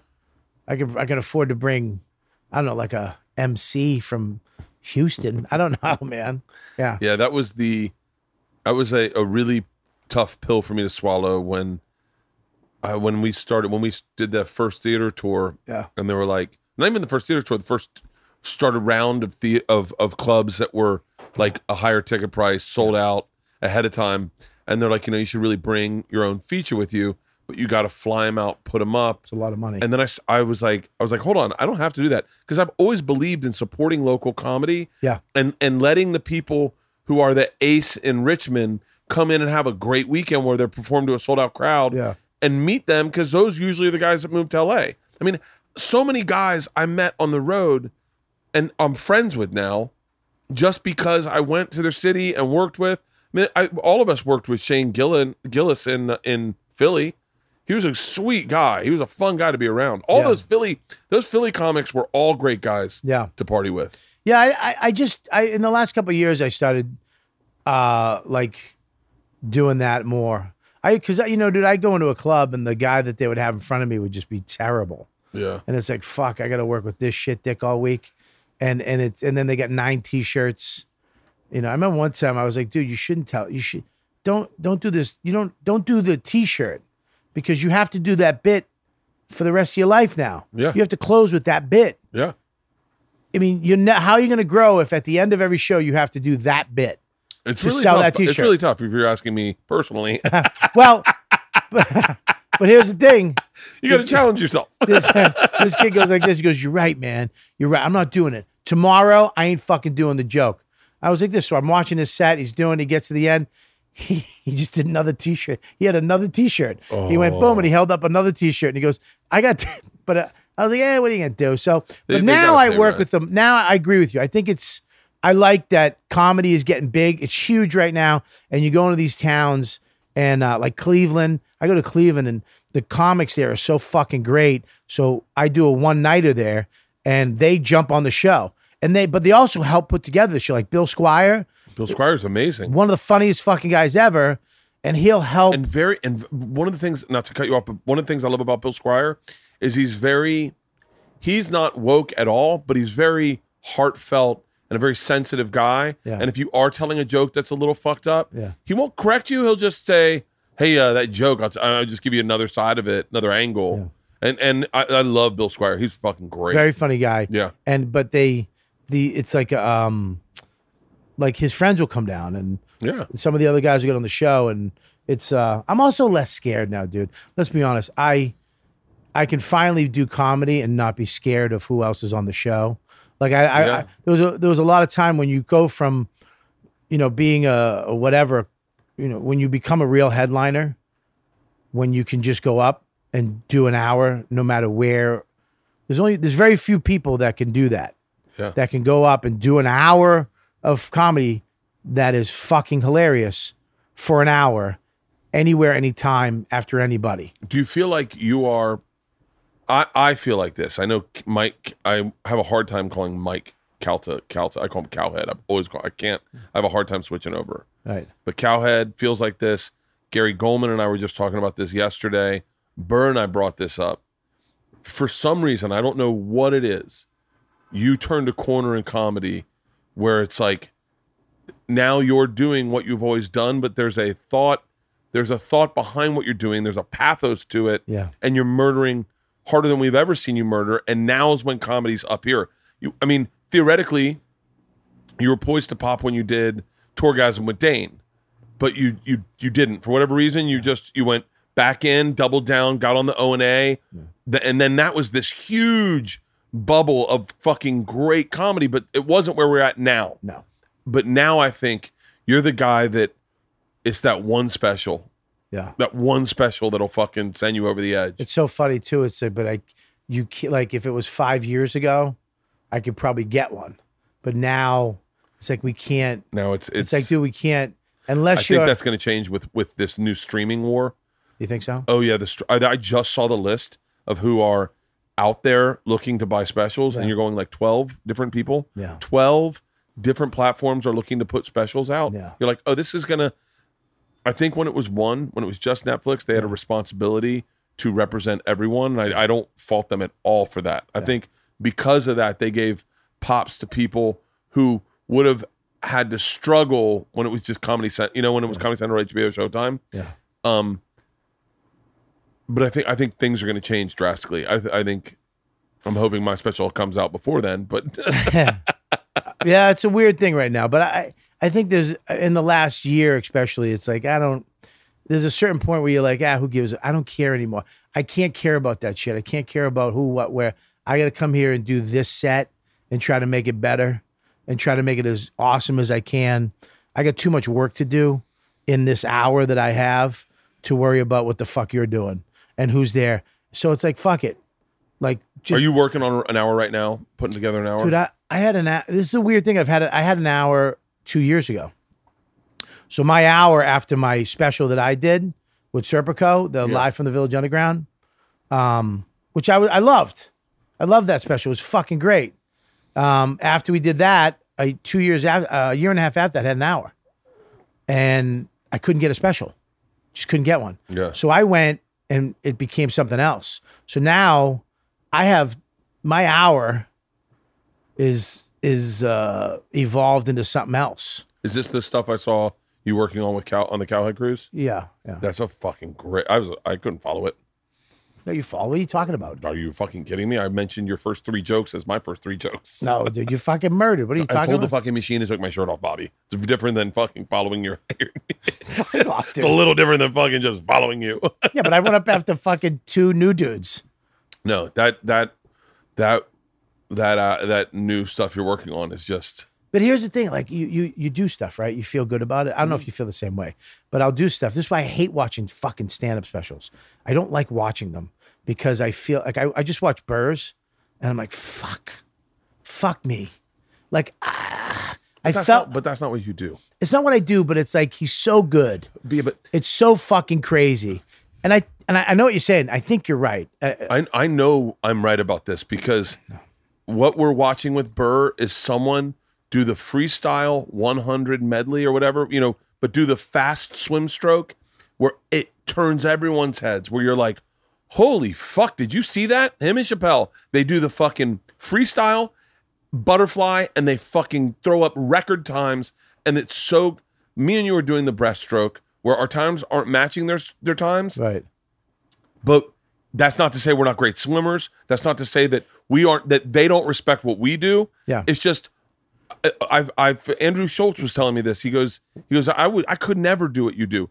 And, and I think a lot of people would have a hard time being as honest and as vulnerable and tell stories about their life and break down their psyche and what their the way they and I think I think it's a it's a definite different stroke in that people go I was recognized with Burr one time and the guy goes, "Hey, big fans." And then he looks at Burr and he goes, "Dude, I just want to tell you, you are the, one of the greatest minds we have in society. As a comic, what you say needs to be said." Yeah. And then he just looked at me and he's like, "I like the machine story. It's a great story."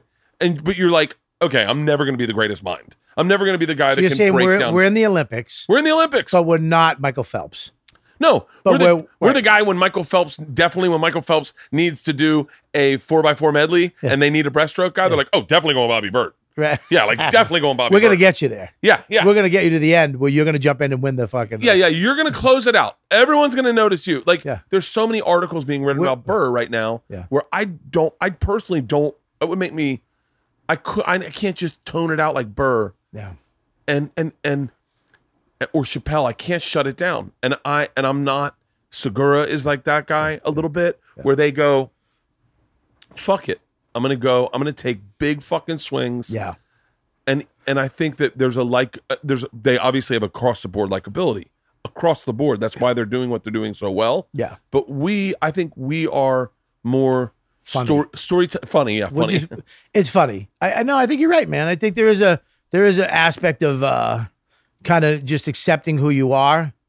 Um, you know, there always is competition in comedy. Yeah. Like especially in New York, I remember being there, and it, it would be you know Norton, Patrice, Burr, Giraldo, Tell, and it's like you're on the stage with these guys, and you want to, you wanna, you. It's like fuck. You walk off stage, and you're like fuck, fuck. yeah. What I you feel guilty. dude patrice made me feel like that all the time going like how come i'm not writing these like these jokes where i'd go I- i'd hear his premise and i'd go that's so subtle Yeah. but it's making such a big splash like yeah. the subtlest premise but i think the biggest mistake comics make Yeah. across the board is they try to do what what they see Burr, Chappelle. They they look at that and they go, "I need that. I need an angle like that. I need to come in aggressive.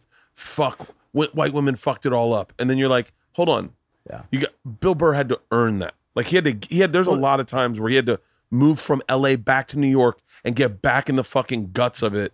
Well, that's Burr too. It's Like I Burr. lived with him for three years, so you see his stand up, and you're like, "Oh, that's him." Yeah, And yeah, it's it's weird too. Like you know, it's uh, who really makes me laugh, Jessica Kirson. And she's, but she's the thing I love about her, and it has to do with me, and I think you too, is she's silly. yeah, Like she's very silly, and I'm fucking silly. Yeah. Like I'm serious. I, I have fucking anger issues. I'm Yeah. a fucking lunatic. Um, but I'm silly. So like it- it is like kind of accepting that whole fucking mixture of okay, I'm gonna go on stage, I'm gonna be silly, stupid, I'll be angry, I'll fucking snap, blah blah blah. Yeah. This whole thing. But it's like when you find that when you finally find that thing and go, okay, I accept it, this is what I am, and just go forward with that. yeah. I think it's the biggest hiccup I see young comics doing. yeah. where they just they go i'm not i can't i'm not going to accept who i am as a comic Yeah. because i because what i like is better you know like i love a That's, tell that's good. Yeah, what I like is better. That's a fucking. That's a good one. Oh, Save oh i that. had to deal with that very young because what i liked i couldn't do I loved Mitch Hedberg. I loved Attell. Yeah. My jokes like that were so bad Yeah. that I c- they were like, and then what what was working for me was like going. I took acid and went to Disneyland, and everyone's like, and it wasn't like you know, Dave Attell where he's like, you ever take acid, go to Disneyland, and spend an hour in your friend's eyebrow, you know, and you're like, God damn it, I could never write that. Right. No. And for me, it was like, oh, I can do it, but it's going to be like an eight minute story, and I'm gonna have to put characters in it. I'm gonna have to do their voices. Yeah. I'm gonna have to fucking. I'm gonna have to try to do a little bit of what he does and sprinkle it in. And I think, I think, I mean, I, I've thought a lot about your comedy recently because I, I've everyone I've talked to, everyone I've talked to has, has said lately, "Have you seen Bobby?" And what I think you did is you I th- I think what's and I think it it sucks that it has to happen to us now, but like I needed to become a, a man before I could do comedy. Yeah. You know, and I think what you were doing when you were younger and with Dane, it was fun, high energy, fucking hilarious, worked the crowd quicker than any motherfucker out there, physicality through the fucking roof. Mm. But it wasn't until you you you had your family and had real moments in life hmm. with your wife and your kid where you started sitting back and going i mean i, I still think your your how many summers joke is i it's like where you go that's a guy sitting in his fucking adirondack going i got, I got 30 more of these? That's it. Like it's a fucking brilliant premise but it's it it you need to have the wealth of life experiences Yeah. to share that. You know what stinks sometimes too is you watch guys that popped young were fun young guy comics and then they try to be a grown-up and they they're attached to this persona that they do not know cannot relate to Yeah. and you're like bro you got to grow up you know and great ones i'll compliment bill one more time but great ones like burr finds a way to do it in his own voice yeah. like when he talked about he held his baby for the first time Yeah.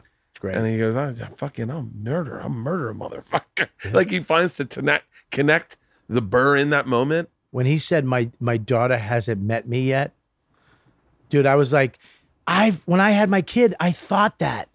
I just didn't write it down, you dumb fuck. I didn't go on stage that night and do it. I was somehow blocked off or stuck in my thing.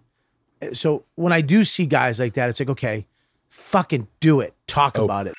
Mid roll reads. Mid roll reads. What are they? These are mid roll reads. Support for the Bertcast comes from Whoop. I absolutely love my Whoop strap. If you don't know, Sober October is powered by Whoop. Whoop combines a wearable device with state of the art software to help athletes and high performance operators improve recovery, training, and sleep and make better lifestyle choices with real time feedback on your body.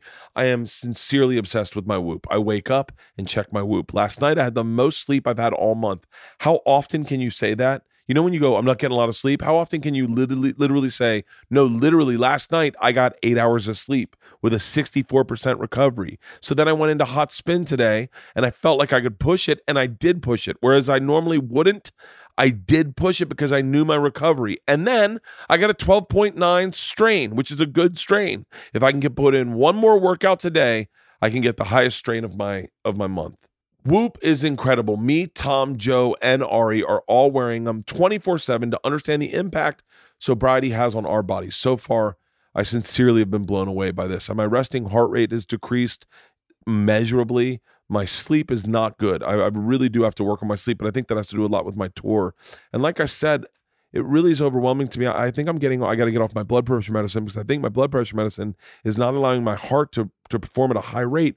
And I would not know any of this if I wasn't wearing my Whoop. You can follow along on our Whoop team. Join Whoop and get on the team. Get a Whoop Strap 3.0 for free when you join. Leanna has a Whoop Strap. Yeah, I love Do you it. love it? yeah, I love it. Go to whoop.com and use the promo code Sober October to get 15% off your order.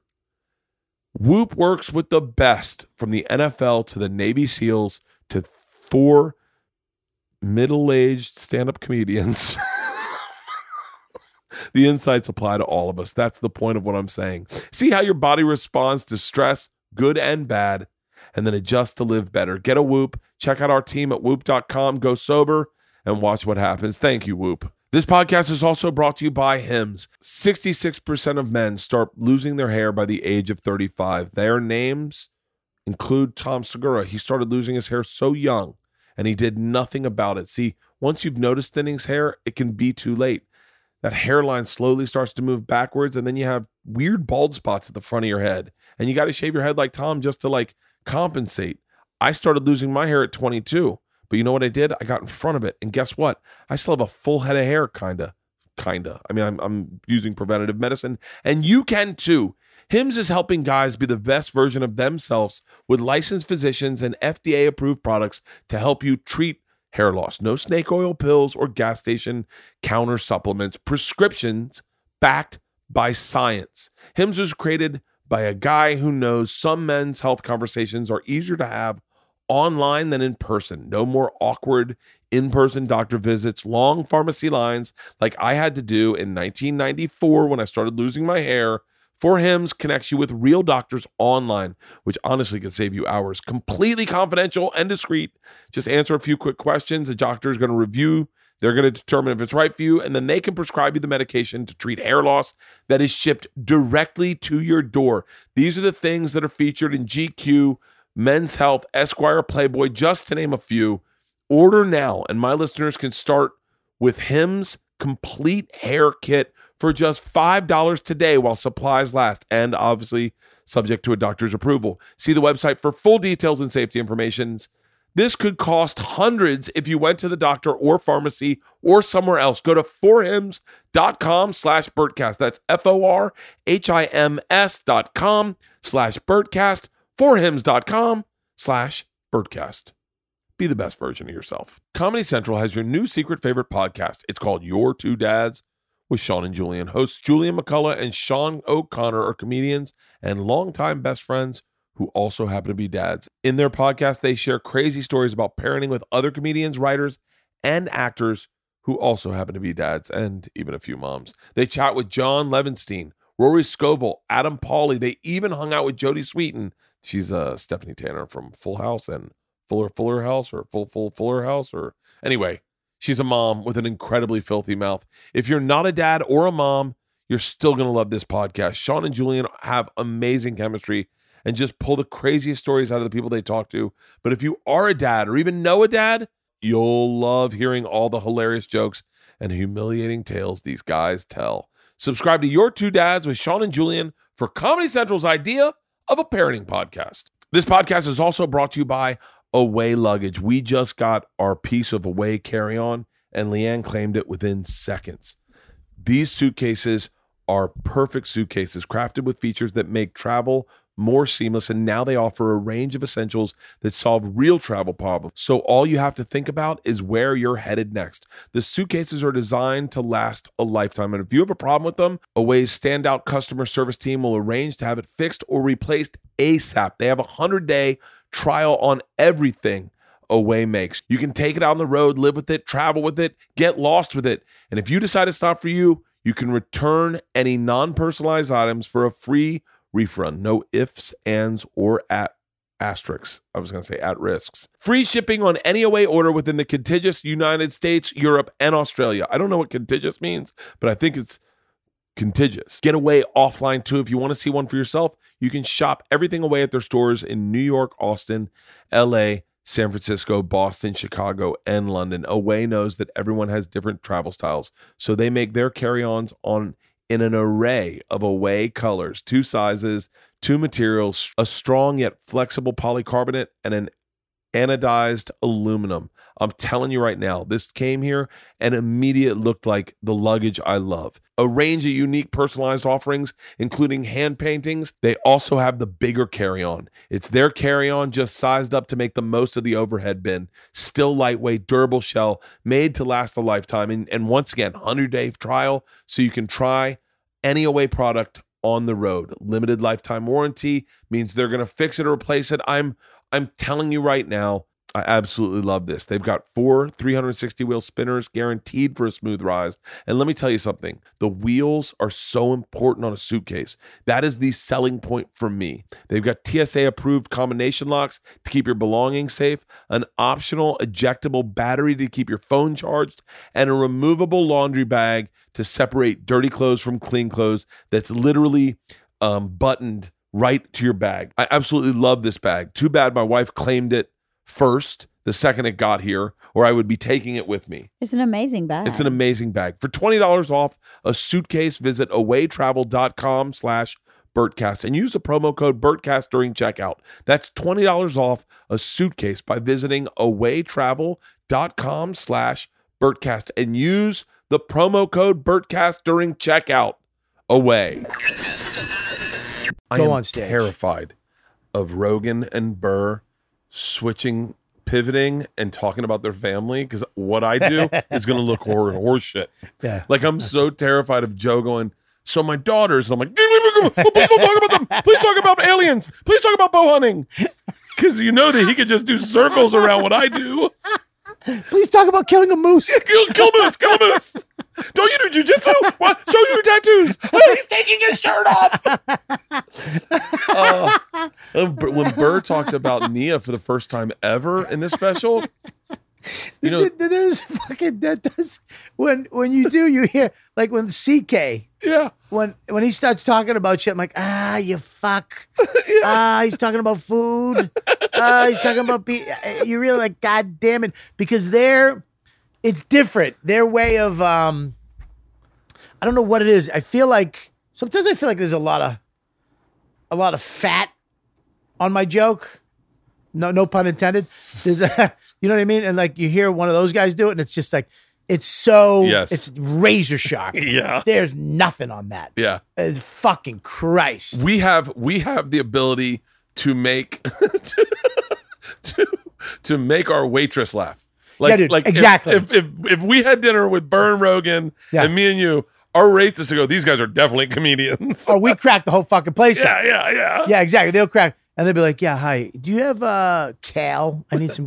yeah, like the, the like around. Right, we'll walk in any room, anywhere. Burr's already writing a bit about fucking gratuity included. What the, f- you know? And, Yeah, yeah. And I just made fucking Helga laugh for twenty minutes, Yeah. which does nothing, nothing for my career. I used to do this thing to. I told LeeAnn I can make anyone laugh in the world, right? Right. So it was when we first started dating. Right. And I said, trust me, trust me. And so I used to do a thing where when we'd go in to check out for groceries, I would see how quickly I could make make her laugh, right? Yeah. Just how quickly. And I got it down to a I mean, I started using the same bit a couple times and Yeah. LeeAnn's like, that's not that's a cheat code. You gotta be organic. Right, right, right. And I could I I could make them laugh every time we checked out. Yeah. Every fucking time. And I could go blue Yep. and make them laugh. Yeah. Cucumber bottle of whiskey. It's gonna be a fun night tonight. yeah, dude, we're great at small talk. yeah. We're great elevators. We kill. Yeah. It's a, it's, it's a, it's a gift. You know, who's good like that? Vos too. Vos is Vos is, I think, probably one of the most underrated comedians because people, I think people uh sh- side him off. I think a lot of it was O and A because people would trash him and he was cool with it and he'd fucking go back and break balls. And I think people see him as like a ball busting Yeah. in the moment comic. God damn it, he's fucking good. He's really good now too. He's really good because his his uh he's got these great jokes, but his crowd work Is when he dips into the crowd and then comes back with a joke and then goes back back to the crowd. Is he he's fucking hard, dude. He's hard to follow. yeah. Like, we, That's we- a New York muscle, by the way. That's not an LA muscle. really Yeah, I I learned that. I feel like we learned this together. But when I remember me and you were in the back in, in at the improv one time, we were watching a comedian, and you kept going. I get it, it's clever, but it's not funny. right. And L.A. was when when I, when we moved out because I moved out here roughly at the same time you did. Yeah. Everything was. I remember I had to open for uh, Drew Carey, and I I realized at that moment I had never written a joke. I got on stage. I was like, "Where are the Puerto Ricans at?" I was like, "How do I get started?" Like normally you just and in New York it was, and it works so well on the road. Yeah, like in Omaha, Yeah, yeah. if to be able to go, we're having a genuine moment right now, and here's a joke I've already written, but you think I came up with it in the moment, and then we're back to crowd work. Oh, you said that? I got a joke about that. Bam. What? And you, it was like, and and the greats I could tell Yeah. could do it, and you didn't even know it was ha- like you would never know it was happening. It's weird. It's- I'm scared. That's like, like I went to the store last night and I was, I'm nervous that somebody's gonna go. Do you want to go on? Because I haven't performed in LA in so long at any of the clubs yeah. in years, and it is a different. there's a different thing when you go out there. I remember being like coming out here and going on to the Laugh Factory or wherever and going on stage. There is a different, there's a New York thing that we like, you know, what's up with your face? Huh? Why would you say that? Like, uh, I was just, you know what I mean? Like, there is a different, Yeah. there is a, there's a, there's a different thing that doesn't translate here. Did he just call the group of Asian people the mathletes? like, wait, what? He, that's oh my god. You- is it, is it like that out here? it it's not like that at the store, but you will find that at other clubs. It's the store is a little more New York, I think, and I think There is a thing like people go up with jokes, like just jokes. oh oh yeah. I mean, just jokes and fucking murder, and it's great. But that's I can't do that. Like I can't go up and go into a joke because there, I need to connect with them. yeah. I need to say something to you to gauge your energy. I need to know what fucking people you are. So when I walk up and I'm like, "What's up?" and I look at you and I'm like, "What's up, fuckers?" Blah blah blah, and, and then I say a couple of things. I know I immediately gauge the the pool. I know what temperature it is, Yeah. and I can. and That then my brain goes, "All right, fucking go," and then I can go into some my jokes. Um, but I, I don't know. It's like a, I need that moment of like the, like let's fuck around a little bit. There's Let's no say- reading the room in LA. Uh, that was like I remember one when I worked at the door at the Boston. Vos told me, "Did you not read the room?" And I went, "What do you mean?" He goes, "You got to read the room." And he, I go, "How do I do that?" And he goes, "You got to. That's something you learn." yeah He goes, "I can't just teach you." But you came up, and immediately he goes, "The guy in the front row is going to prison." yeah And w- you're talking about your life. yeah He's going to prison tomorrow. yeah You, we knew that. We all talked to that guy. Everything's got to be about his night, and then then take. And I was like, in L.A. And I know for a fact I've gotten more guilty of it the longer I've been in L.A. Where you go, all right, I've got some joke. I man, and I've bombed in the store in the main room where I'm like, all right, these are jokes. I'm I've, I'm working on jokes tonight, yeah and I just eat a dick yeah and and you go but there i think that's my analogy was when i came out here for the first time and i want to say i made the analogy with you in the back of the improv one night but it's about working out and when you work out in new york it's like doing a prison workout you've got a broomstick and two cinder blocks Yeah. and you're just trying to get strong enough so you don't get raped in the shower right you just want to look impressive in the yard. Right. You, do, you don't give a fuck about your abs or your fucking legs. You're like, I need to throw people off of me. LA is more like, um, I did a Barry's boot camp where my body's ripped. I can't defend myself physically in the shower, but I look good enough to rape in the shower. Like, like it, it just, it, it was very, very different. It is still very different. I think it's, I think Ari has changed that. I think Ari has become this bridge between New York and LA, and you see a lot more New York comics coming out to LA yeah which never fucking happened a year ago. yeah a lot of funny guys in LA now too I mean, I I, mean, would I- say I- I, would say I'll, I'll say this. I think I think age wise, the older funny guys live in L.A.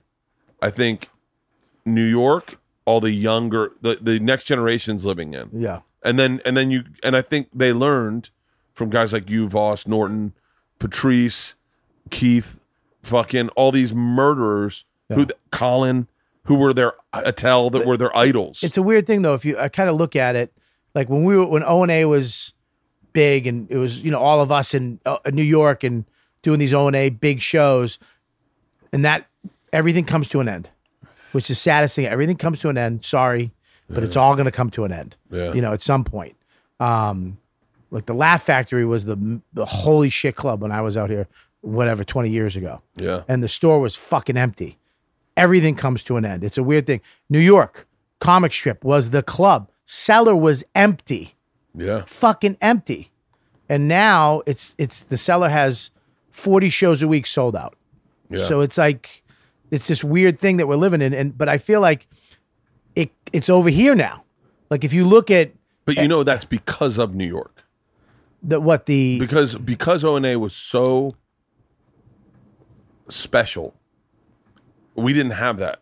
None of us had that. And only like fucking only like three of us could get on O and A. right. No, I didn't I, I got on once. I did O and A once. Yeah. R- our, our, Segura never did O and A. Yeah. Uh, Ari never. Ari did it once, maybe, but with Joe. Um, Joe could do O and A. Dane could do an O and A, but I mean, uh, in all fairness, I wouldn't say Da- Dane ever did O and A the way O and A did O and A. Like Dane would come on, and it was like, guys, the biggest comic in the world is now walking in the room. You know, like, okay, we're gonna have to talk a little bit about how his what his life's like now, but um, and then we just out of necessity, and I and I think it was a, a perfect storm is that Joe got banned from the store.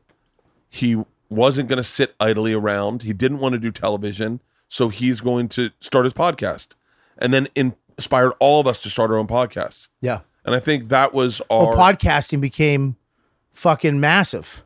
Oh, I mean, think about what Rogan's podcast is. I I I have a hard I won't I actually don't think about it too much because I do it enough where I go I don't ever want to look at it as precious.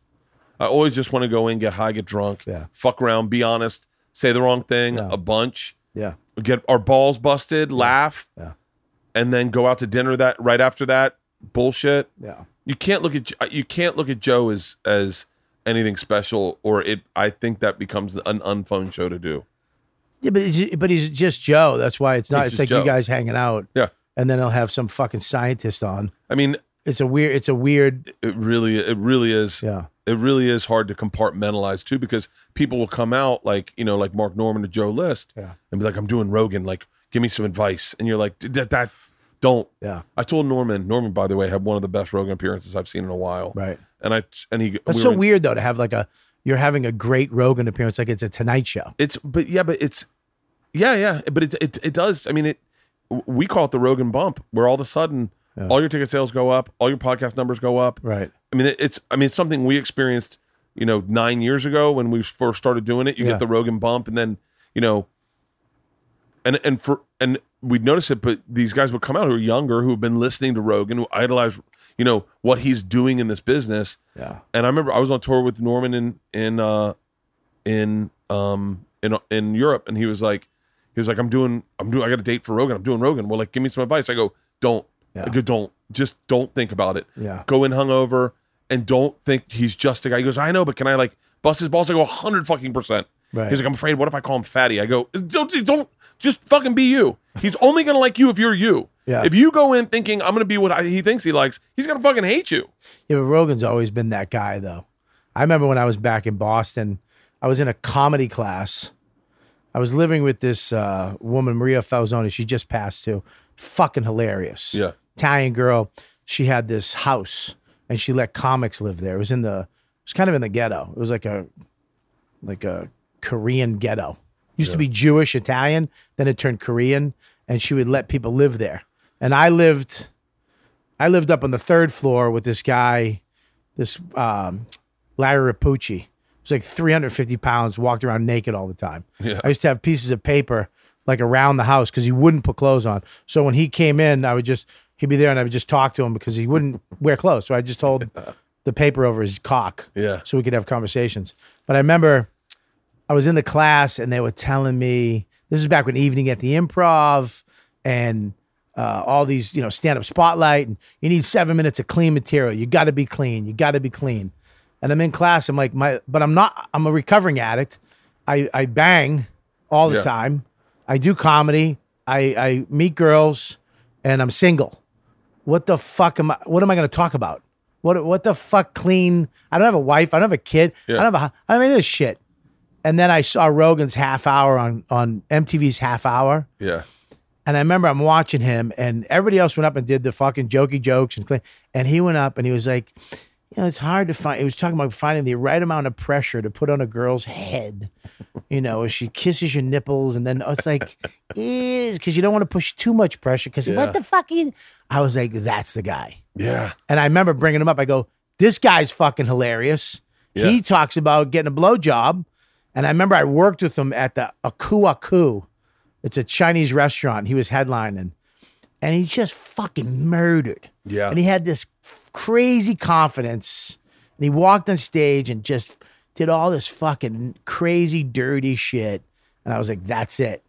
That's the fucking guy. I remember I walked up to him. I was like, I was like, dude, listen, I've been, you know, because I, I I met my guy Yeah. because he's from Boston. He's fucking the shit. Yeah. This is back when I had hair. I was fucking sexy as shit too. You know what I mean? Yeah. And I was like, "Ah, how, this is the fucking guy. Fuck everybody else. And uh, I was like, dude, do you have any advice? He was like, yeah, nothing. He goes, I got, there's no advice in comedy. Because if I give you advice, you'll be me. Just be you. Get on stage. And I was like, okay. I was like, no advice. Anything a little more tangible? I really, I really wanted something, but but we wound up hanging out, and I was like, this guy's just the fucking coolest guy ever. Yeah. I, I, I we we hung out for the weekend. We met girls and blah blah blah. We had this great time, and I remember like this is the fucking the best. And I realized then that I could just do what I wanted to fucking do. I didn't have to, you know, write these setup punch tags. I could just go on stage and fucking be me. And you know, Billy Martin, who's the producer of uh, Bill Maher's show now, Yeah. huge, nicest guy ever. I remember he walked up to me back then. He goes, "I murdered on his show," and he walked up. He goes, "I hate your act. I hate it, but you kill, and I I can't fuck with that." And I was like, "Okay, I can deal with that." And it definitely hampered my shit Mm-hmm. because if I I think if I was cleaner, blah blah blah, maybe I was a little further. Yeah. Well, eh, you know, there is that thing. Yeah, You I've always thought that. What if I sat? What if I just sat down and just wrote in a clean act, and then I could do corporates, and then I could do You make more money. Yeah, You make more money. Gary Gulman always talks about the time he did Leno for the first time, and in between the commercial breaks, he went, "You know, I've catered. I, I did my act to you, like clean, like you." And he goes, "Ah, fuck that. I make more money being fucking clean. That's why I do it." yeah, And he was like, "Huh?" Huh? But it's. uh I remember doing that, and when I finally did my special, the live from the Village Underground, Billy Martin sent me uh, a note on Inst- on Facebook, and he was like, "I just watched your special, and you did it." He goes, "You you you you you became a comic. I watched it. It was dirty.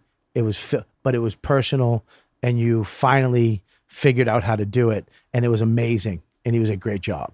You know, because imagine if I listened to these fucking assholes in the class telling to be, I'd be out of the business. you can't listen to anyone. You can't. Rogan was right. Yeah, yeah, You don't listen to anybody. I mean, you philosophize about it. We talk and shit, and we sit there Yeah, talk you about it. We philosophize about it. And you're right. You gotta. You can't look at these other people. You just gotta be a silly fuck. but you can't help but, um, and and I I I think, I I was super guilty of this as I, not comparing myself to other people, but going like, well, I like what they're doing. They're inspiring me. I, I want to be like, Inspiring, yeah. And I remember I remember Rogan had a joke.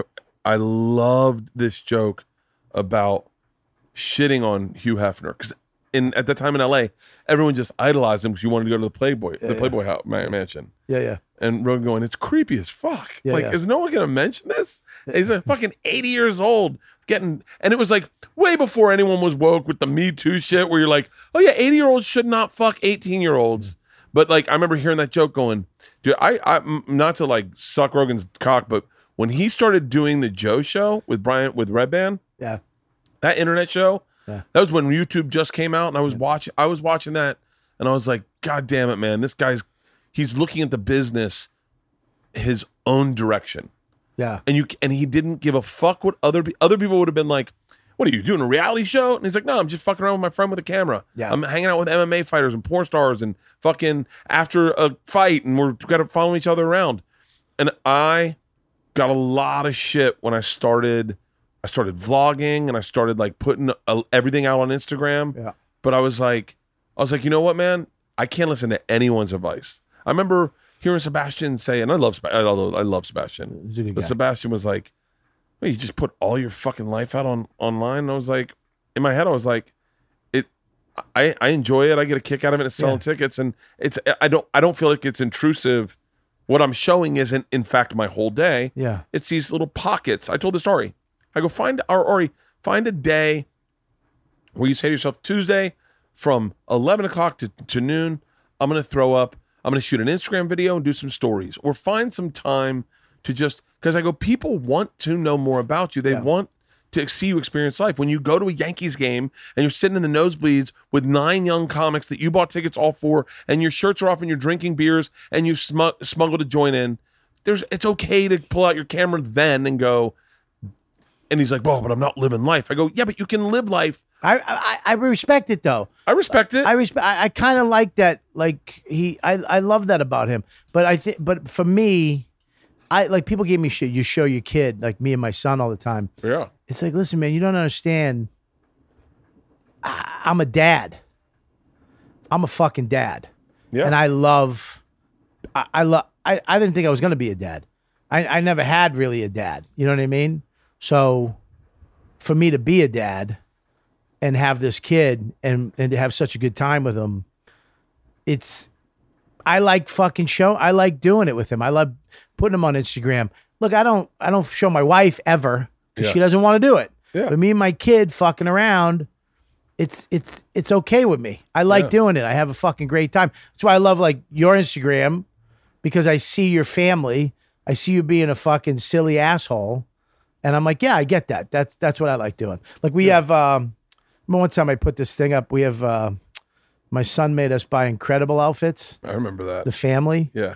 but my, mine doesn't fit. I could not stop. Fucking. and I had this big camel toe, and I had my fat was ripping out of the sides, and uh, I remember we I had we would come home and I'd have to we'd all have to put these on and fucking fight crime in the house yeah. as the Incredibles. Yeah. and he'd be Dash, and I'd be fucking you know Mr. Incredible, and I remember putting that on the internet one time, and people fucking loved it, but there was some people like, dude, what the fuck are you doing? It's like you're not for me. Yeah. You're you're not me. I get it. I get it. You're cool. I'm I'm not cool. Yeah. I'm not fucking cool. I love that's what Quinn said that. Cool's the enemy of funny. Yeah. Cool's the enemy of funny. To me. I For me- believe that. For me too. I think being like I could be cool. I could be what's up? How you doing? Bert, you know, fuck, uh, or I could be with my family. I need to do that silly shit. Yeah. Yeah. I, I don't I don't um I don't have a problem uh I don't, yeah I don't have a problem sharing my life I, don't really either. don't I, I I I know for a fact it's what I enjoy Yeah. like when when when I start stories if I see a comic in the car with their assistant doing bits to their assistant I, I disconnect a tad bit Yeah. but but if I see you at your house, uh, all right, we're getting ready for winter. I'm getting the backyard ready for winter. Yeah. I, f- I get really excited. I go, ooh, like tell me more about that. You know, like Yeah. like uh, there's certain things I I dig. I, I the first guy I followed on Instagram that really kind of changed it up for me was this guy Adam Greentree, and he documented himself hunting in Utah, I think, and, and then looking for these these elk. And I got so emotionally involved in the story, and I was like, I was like, why am I so into it? I go, I, and then I heard this guy Casey Neistat talk, and he said it's because it's because you're telling a story, you're doing an arc, you're you're you're No. you're going beginning, middle, end. Like when you go in and you go, all right, Max and I are building a fucking fort in the backyard. Yeah. I, I watch that. Jay Larson does that too. Yeah, he doesn't do it as much on Instagram stories, Yeah. but he does like these like, all right, I'm building a table today. I'm making I'm making lemon limoncello. Yeah. Like it those things I get a kick out of, you know? Yeah. When Rogan does uh hey guys, I'm reverse searing elk tonight, I get fucking my dick gets hard. I go, Yeah, it's a weird thing. Like you're like, how do what's re- yeah, when he gets a fucking skillet. Yeah, and he's and he's like, all right, so I smoked it for four twenty, and I'm going, okay, okay, and then I'm like, babe, I'm gonna try reverse searing steaks tonight. And she's like, what the fuck? Did, who did you watch do that? And I go, nobody. I didn't watch anybody. I'm my own man. Yeah. I went and got an iron skillet because of that too. Oh, dude, You gotta fucking prep it. you know he told Hardcore. I mean, I guess Secret Time Kit's gonna be out there, but Ari and I wanted to do a. We wanted to cook. One night we were gonna have a barbecue at his at his compound, and and we're like, "Do you have like elk steaks we can cook?" And Rogan's like, "Guys, it's a lot more complicated. It's a reverse sear." And then I wanted, I couldn't say it, but I wanted to go, Joe. I've seen you do it online about four times. I think I, I think I, I've, I've also now Googled it. I think I'd like to take a shot at it. yeah, I, I don't know.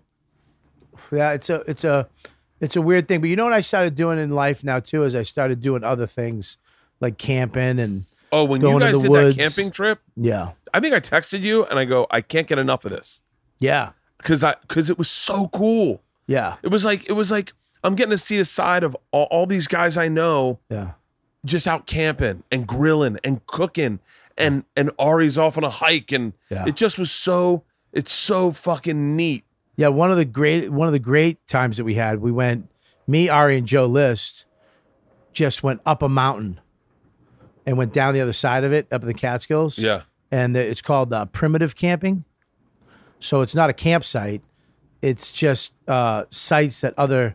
So there's no, there's nothing for four hours, and we were on this lake called Echo Lake, and it's all beavers. Yeah. So all the trees are f- eaten. It looks like a movie. Yeah. And then they have these little sites that other campers made. So you got to kind of go and find a little spot to make a camp, and you have to find wood. You have to hang a bear bag, and yeah. we went up and we camped. And when the sun goes down, there's something that happens because there's there's no there's nothing. Yeah. It's you can't leave. Like you're not. If you have to leave, it's a four hour, two up, two down. If someone gets hurt, it's two up, two down, two up, two down, back. It's eight hours. It's There's a there's there is a very a very immediate sense of vulnerability when you get in those situations. It's but something. i- i- i- you get scared for around ten minutes, and then once you deal with the fact that the you can't change this, like it's just us right now. Yeah. we're here. I'm here with Joe List and Ari Shaffir. Like, that's it.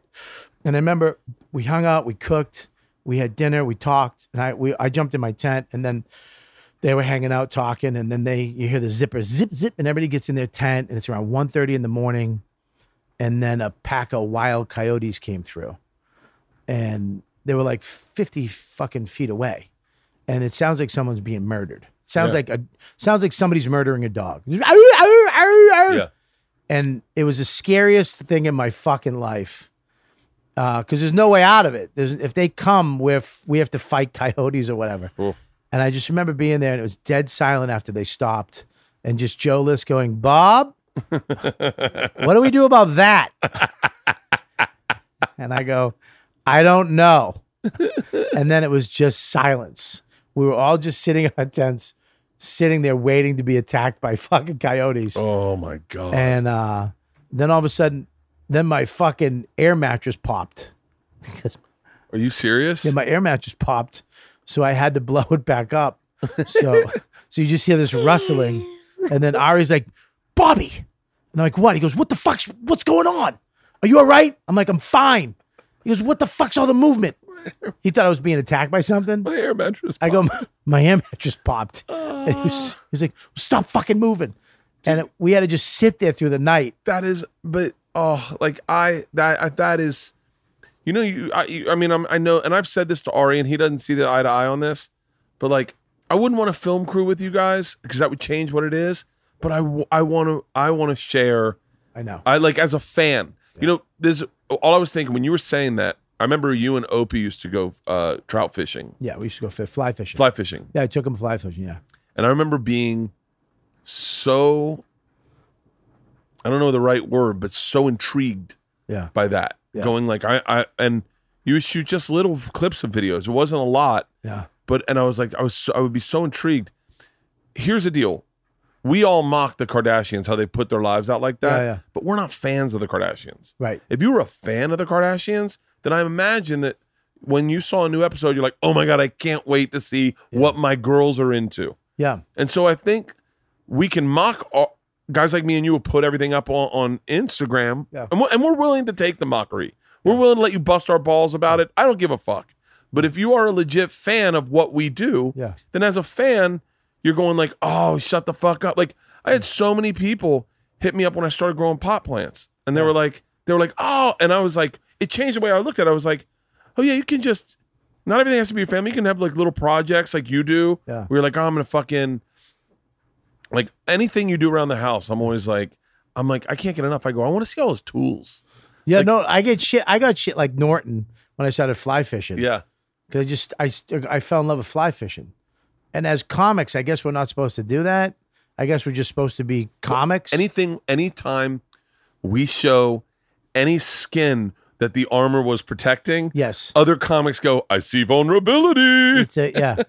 I mean, he smashed me fucking good. Oh, I bet. Uh, and and then he got really violently angry when I didn't keep him because I, I I catch and release.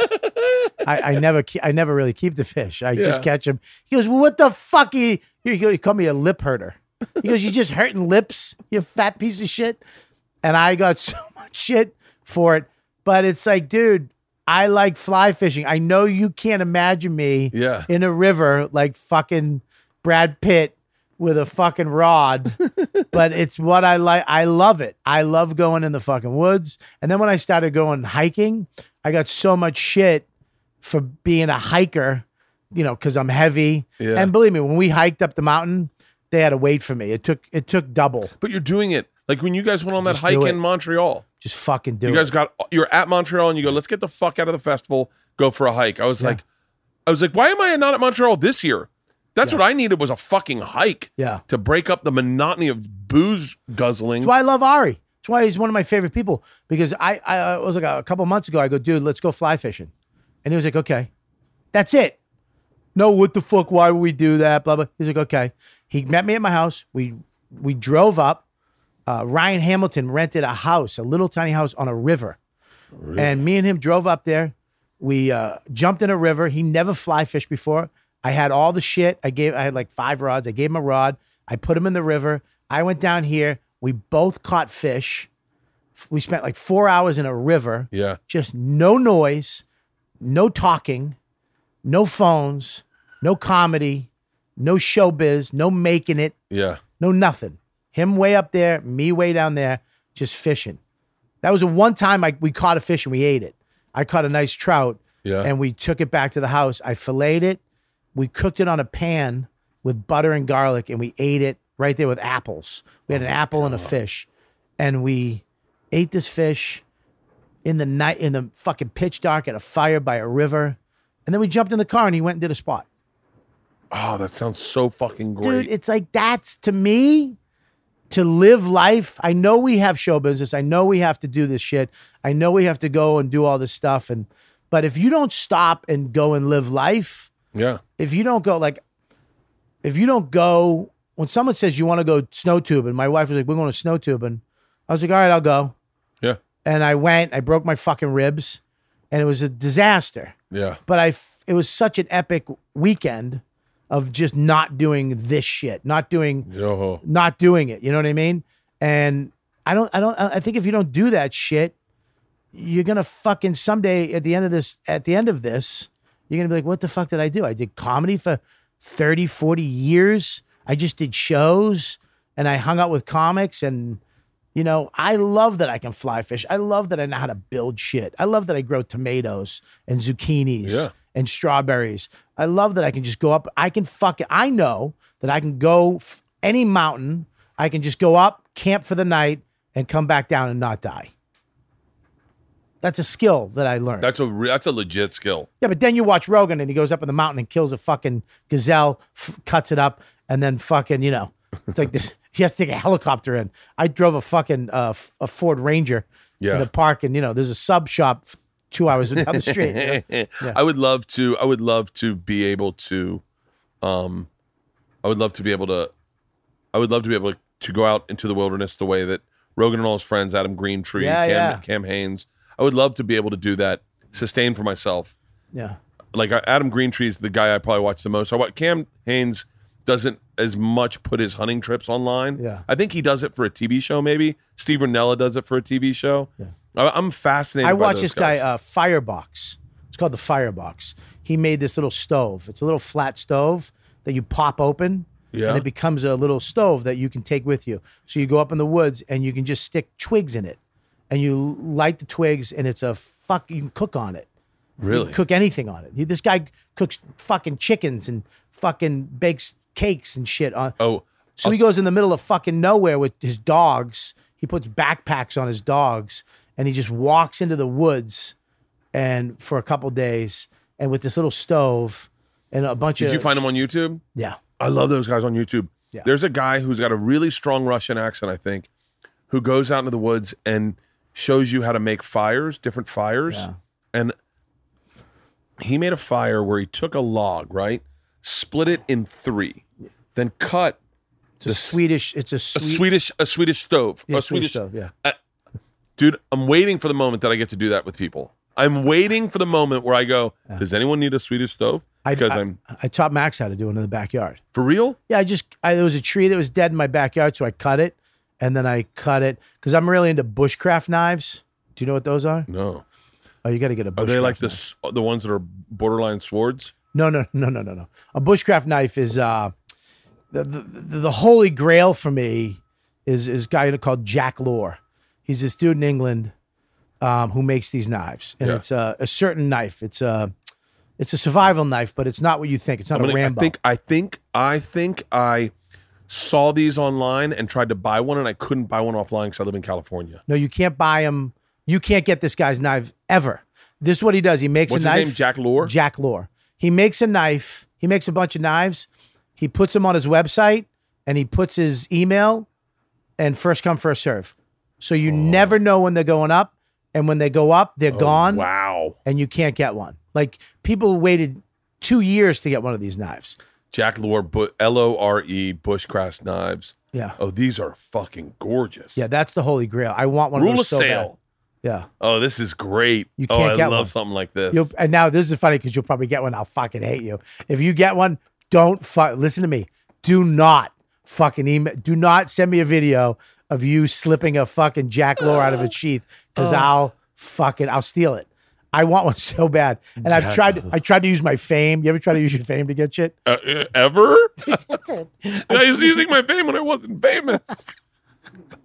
Dude. I've tried. I've tried to use what little fame I have. Yeah. You know, hey man. You know, I tried to joke with him on his Instagram. It's just I not love your knife. It would be great at one of my sold out shows next weekend, right by you. If you need tickets, let me and your wife dude. know. I, I actually went. I went. I went to the point where I was like, I'm never gonna get one of these. Um, I love your knives, but I have to stop doing this because it's obsessive. So I'm never gonna get one. Uh, but I I really love what you do. So God bless or something like that. I said, Yeah. thinking that he'd be like, hey man, like somebody would hit me up on my, and he just wrote back under my comment, uh, don't don't stop trying. You might get one someday. And I was like, fuck. Hey Like, man, did you no- not check out my profile and my followers? did you see I have a blue check mark? Apparently, you didn't see the blue check mark. But Is this Jack or someone from Jack's team? Because I think Jack would have responded differently. but I, it- but funny though, I've had so many knife makers, which I love knife makers. I I love knives. I do too. I have a lot of I have so many knives that they are floating around everywhere in my house just in case some shit goes down. Yeah. I got a great I got a sword from a um from a Tanzanian chief. He gave me a sword that he killed a lion with. What? Tanzanian chief. When did you go to fucking Tanzania? Travel Channel. Oh yeah, I remember that. That was fucking great. That was a great show. It was a lot like being a stripper though. Why? I wasn't good money, great experiences, but I wasn't really learning anything and I wasn't moving forward in my career. And so I had to get away from it in order to like I, I and I wasn't talking about any of it on stage and it was really disconnective. Like I'd be like, so I was in uh, Vietnam in the world's largest cage uh, cave two days ago, and everyone's like, huh? And I was like, mm. they're like, talk about stuff we know. It's a weird So- thing that you had that huge success and you gave that up. I didn't give it up. What do you mean? I got fired from Travel Channel. What? Yeah, What? yeah. It was the hardest period of my life. I thought you gave it up. Oh no! You got hey, you got fired? yeah. How'd you get fired? Uh, uh, I wish I remember. Courtney White's her name, I think. I'm not shitting on her because I'm very happy she let me go.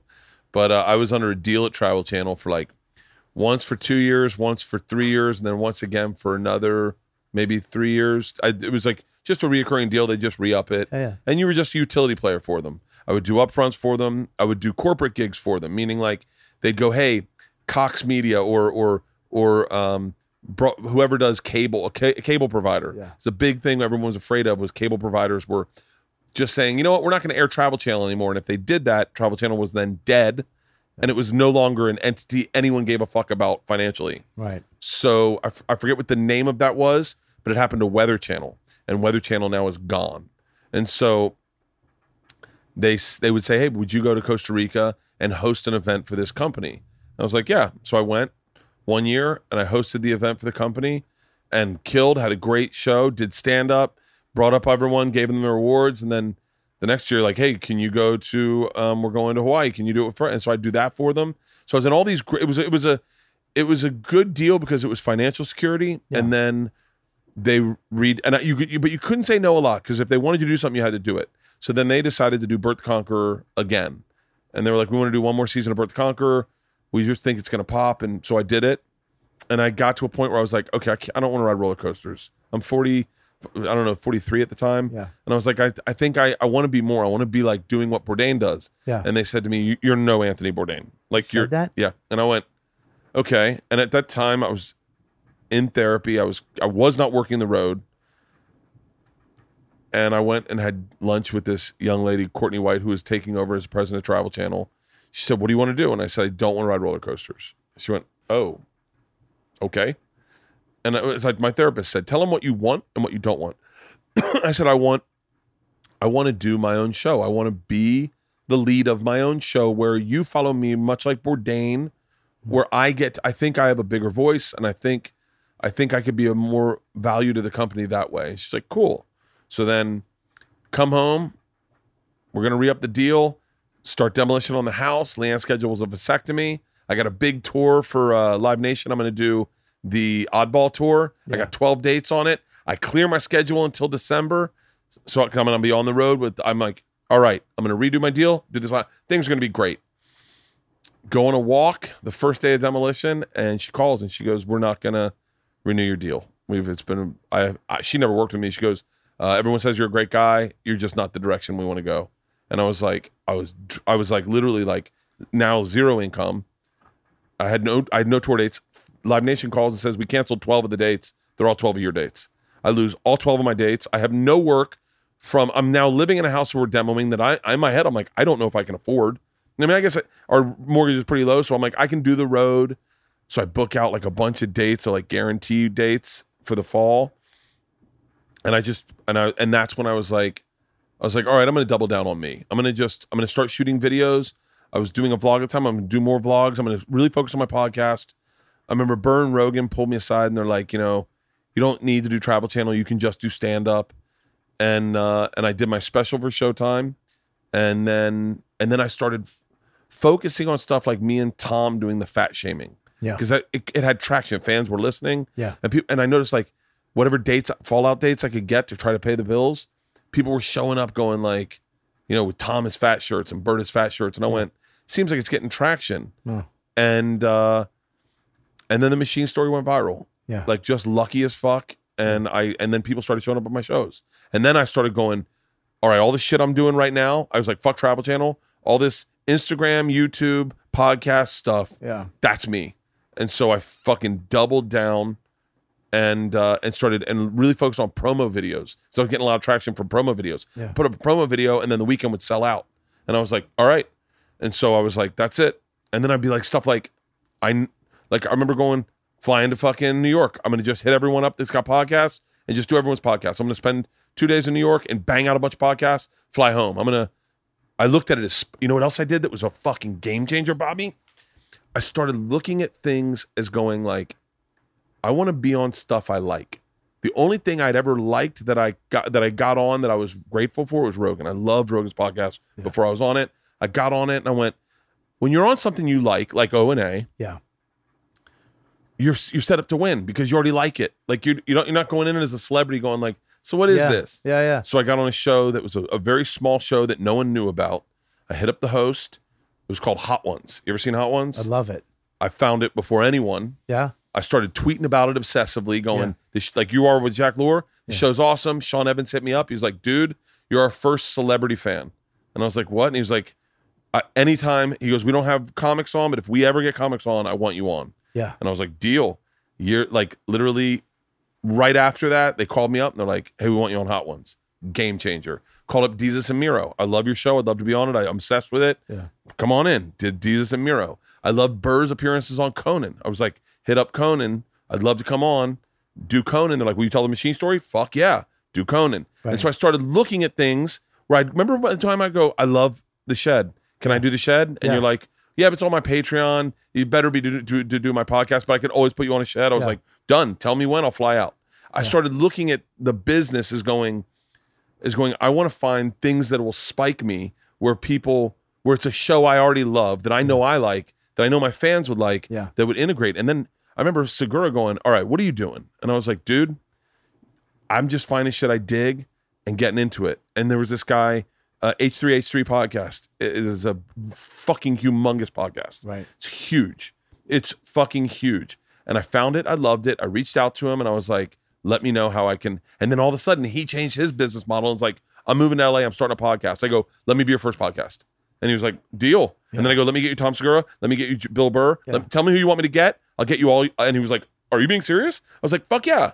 I was like, good, cool people should find cool people and work with cool people Yeah. And I and that was my was my business plan. I was like, "Fuck television! I'm never doing television." Travel Channel called me up. And they're like, "We'll give you any shot." I was like, "Nope, I don't want." They called you back. After they, I don't, I don't know.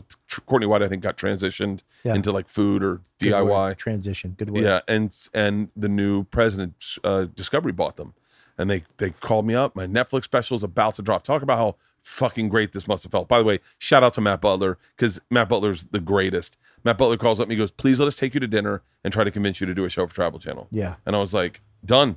So went to dinner with him, and he was like, "I know we're not going to get you because I think things are going to change in your career, but whatever show you want to do." And my thing at the time was I was obsessed with owning my content. I wanted to own whatever I had so I could put it on Instagram, on YouTube, Right. and build my ch- brand that way. yeah.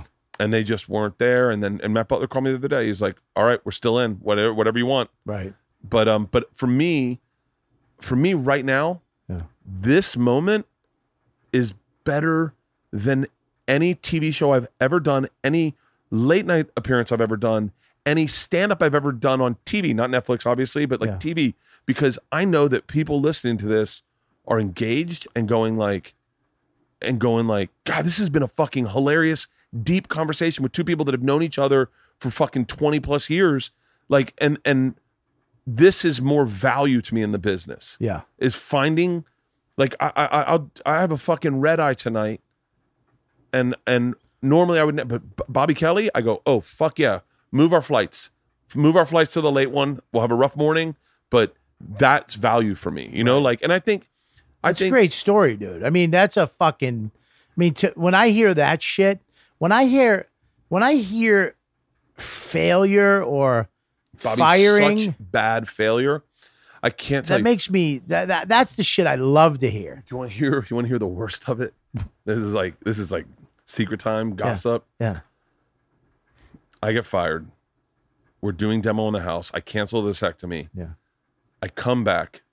Segura calls me and he goes, "Hey man, giving you a heads up.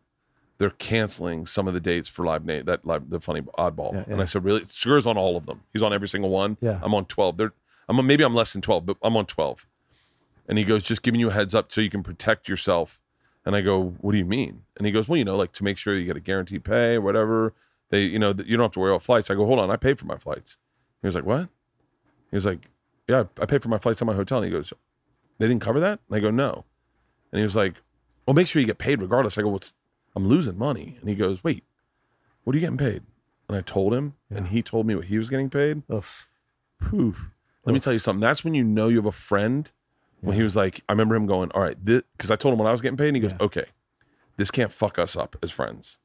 And I, he go, and I was like, "Okay." And he told me, and I, I was sitting right there, and I remember I had the phone on the desk, and I went from talking to him to hands on my knees, looking at the ground, going, "Where the fuck are you in your career, Bert? Like, where the fuck, like."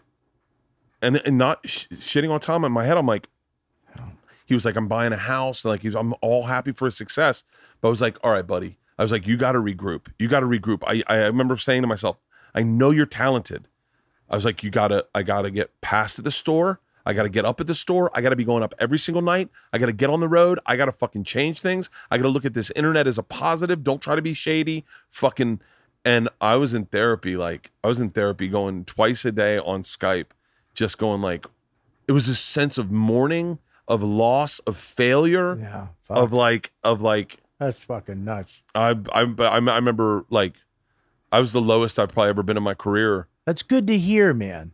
I think more mean, people, I- more comics need to know that. I, it, it's good to hear that because, you know, like in in my thing, you know, I'm at the point now. Like you know, a couple years ago, I was on the FX show. I was on Louie. Uh, things were fucking taking off. Everything was great.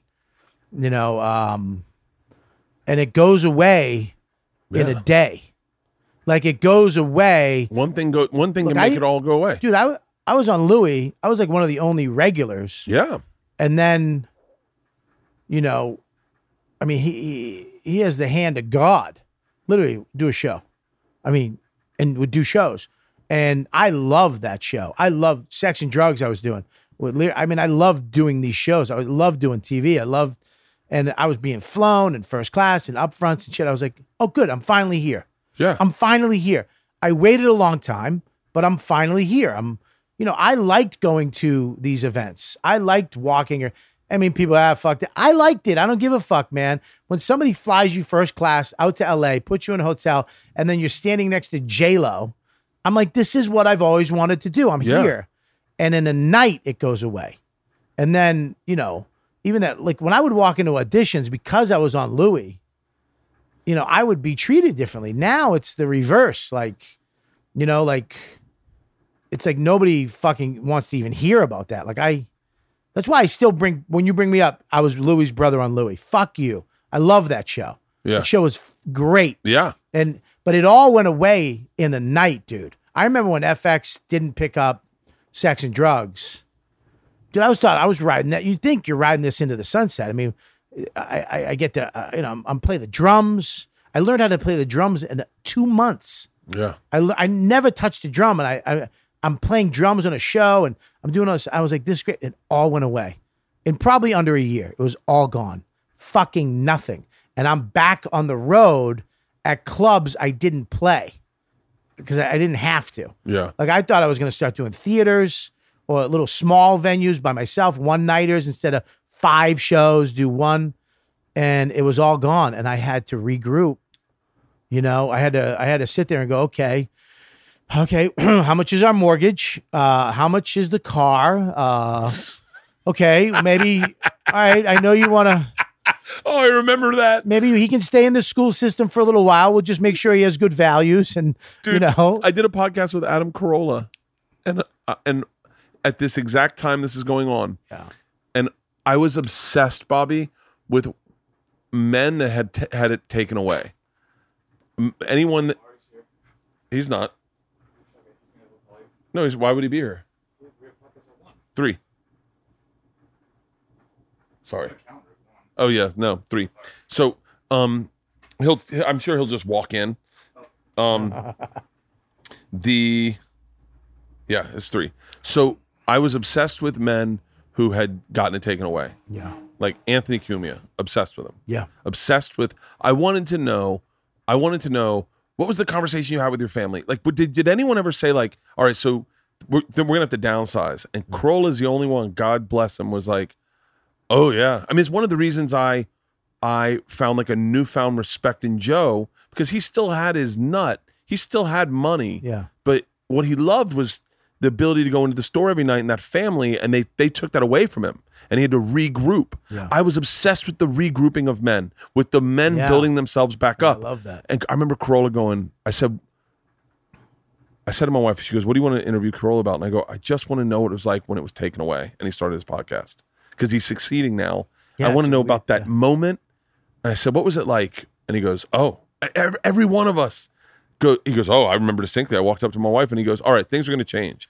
She goes, How much? And he goes, How much money do you think you spent? and she goes, She said a number and he goes, Oh, no. He goes, It's three times that. He goes, Wait, what do you think our mortgage is? And she didn't know. And he was like, Okay, well, let's just start from scratch. We're going to be downsizing because I want to build something. Yeah. But I love guys who build something, who go like, who go, it's, it, things have changed. I mean, my, my obsession became I couldn't allow anyone leverage on me. I couldn't allow, allow anyone to say, we're not going to pick that up. Yeah. I, I couldn't allow that. And I said, I'm just going to do stand up. I'm going to focus on stand up. I'm going to, I'm going to pour everything into my stand up Yeah. and everything else is going to fall to the side.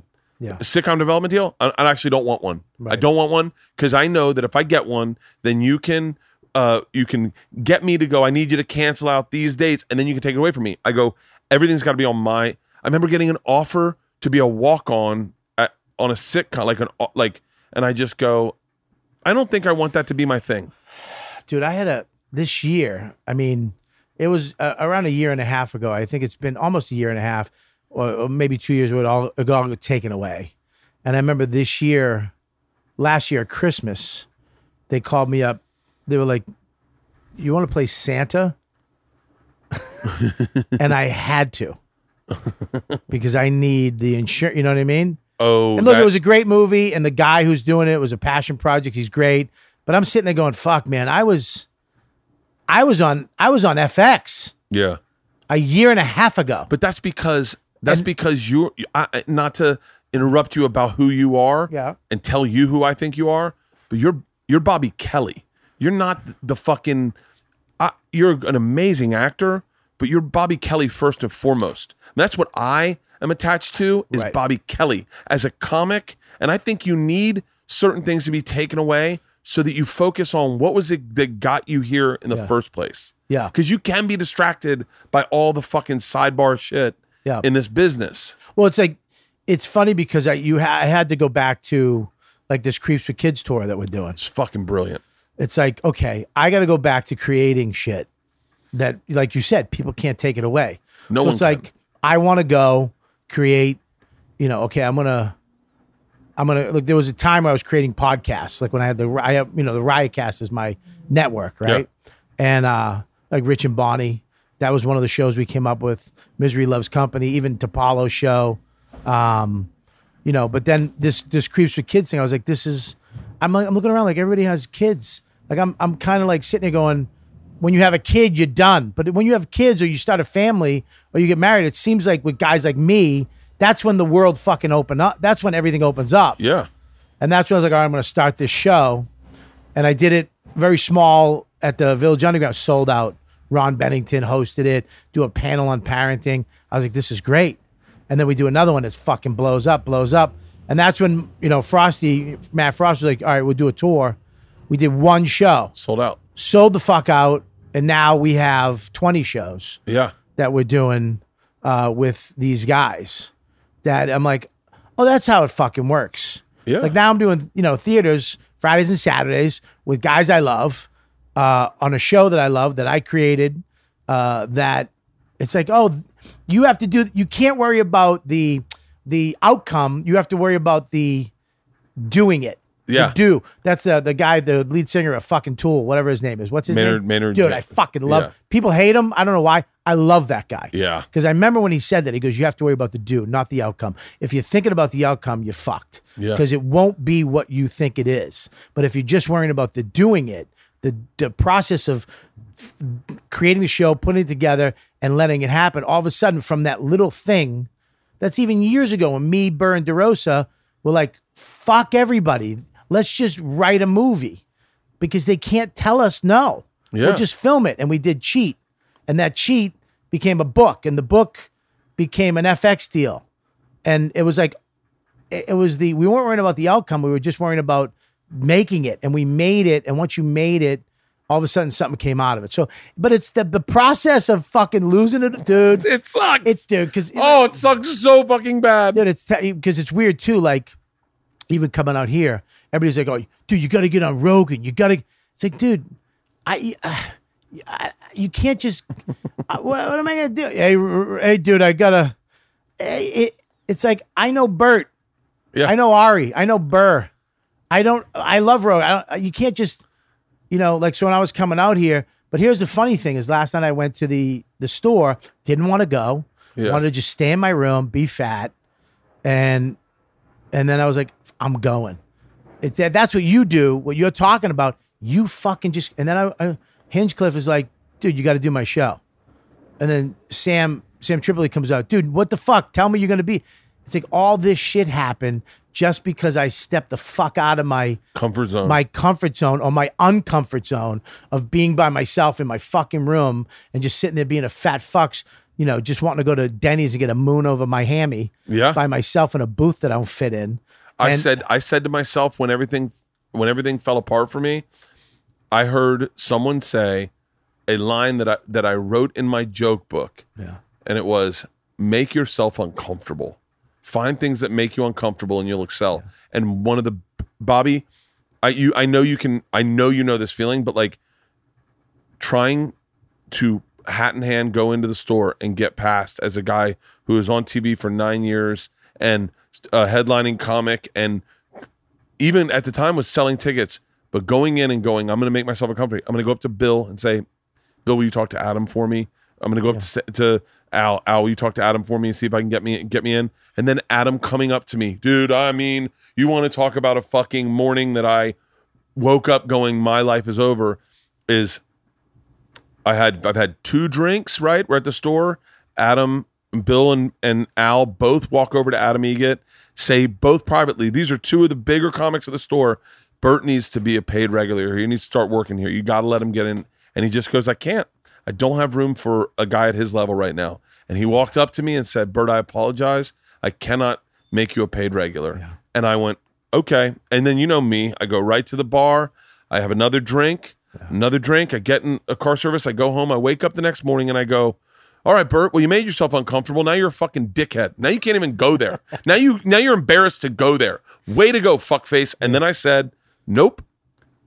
Call up Sam. Call up all your friends who are doing produce shows, Get and on. keep saying, "Hey, man, I'd anytime you can get me on, please get me on. Do belly room shows. Do every show that is not in the OR. Do all of those." And I just kept doing it. I never, I never asked again. I just said, "I'm just, I'm just going to be a working comic. This, Yeah. I can be a working comic that isn't a paid regular. Yep. I don't need to be a paid regular." And then one night, Adam just came up. He was like, "Hey, man, it, it's, it's way past your due. We need to make a paid regular."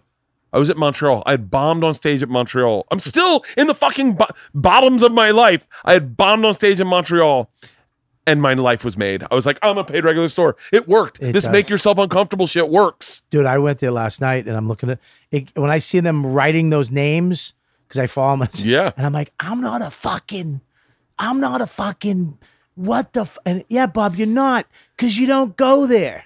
You don't fucking show up. I know, Adam. I love fucking. Yeah. I was so excited when he took over. I'm like, dude, you're the fucking thing. He's that, the best. You're the thing that makes this. This you're doing the right thing. I love the. It's like all I had to do was get the fuck out of my stupid. Take a plane, rent a fucking hotel, and go to the store once in a while, and maybe it would have happened. I'm sitting there walking in last night, like, Bert, you got to come down and get me because I don't want because I don't want some fucking door guy telling me to fucking beat it. That's me. Ari or uh, uh, Segura, I need you to come get me at the door. Tripoli, I need you to come get me in the door. Because I'd walk up and the guy go, they'd go uh, ID, and I go, actually, I'm a comic, and they're like, I don't know you, and I go, Ugh. I go, I, by, I'm, a, I'm a, okay, you know what? How much is the cover? I paid the cover No, one you time. didn't. I paid the fucking cover one I time because I was so embarrassed that no one knew who I. By the way, I, and and for anyone listening who goes, I'm going through shit in life, you, it doesn't have to be comedy. You can apply this in any way in your life. Yeah. But for this is just what we do for a living. I paid the cover to the OR, walked into the OR just so I could walk to the hallway and hang out because I was so embarrassed that no one knew who I was, and I was like, But if you didn't do that, like you know what I mean, like if you didn't do those things, it it wouldn't have fucking the it wouldn't have happened. It wouldn't have trickled over to where you are now. It's like Yeah. last night I went there and I'm I'm I'm fucking sitting there. One of my best friends in the Bill Burr, my fucking room. I mean, and and he's the motherfucker there. We're on the roof smoking cigar, and I'm like, fuck.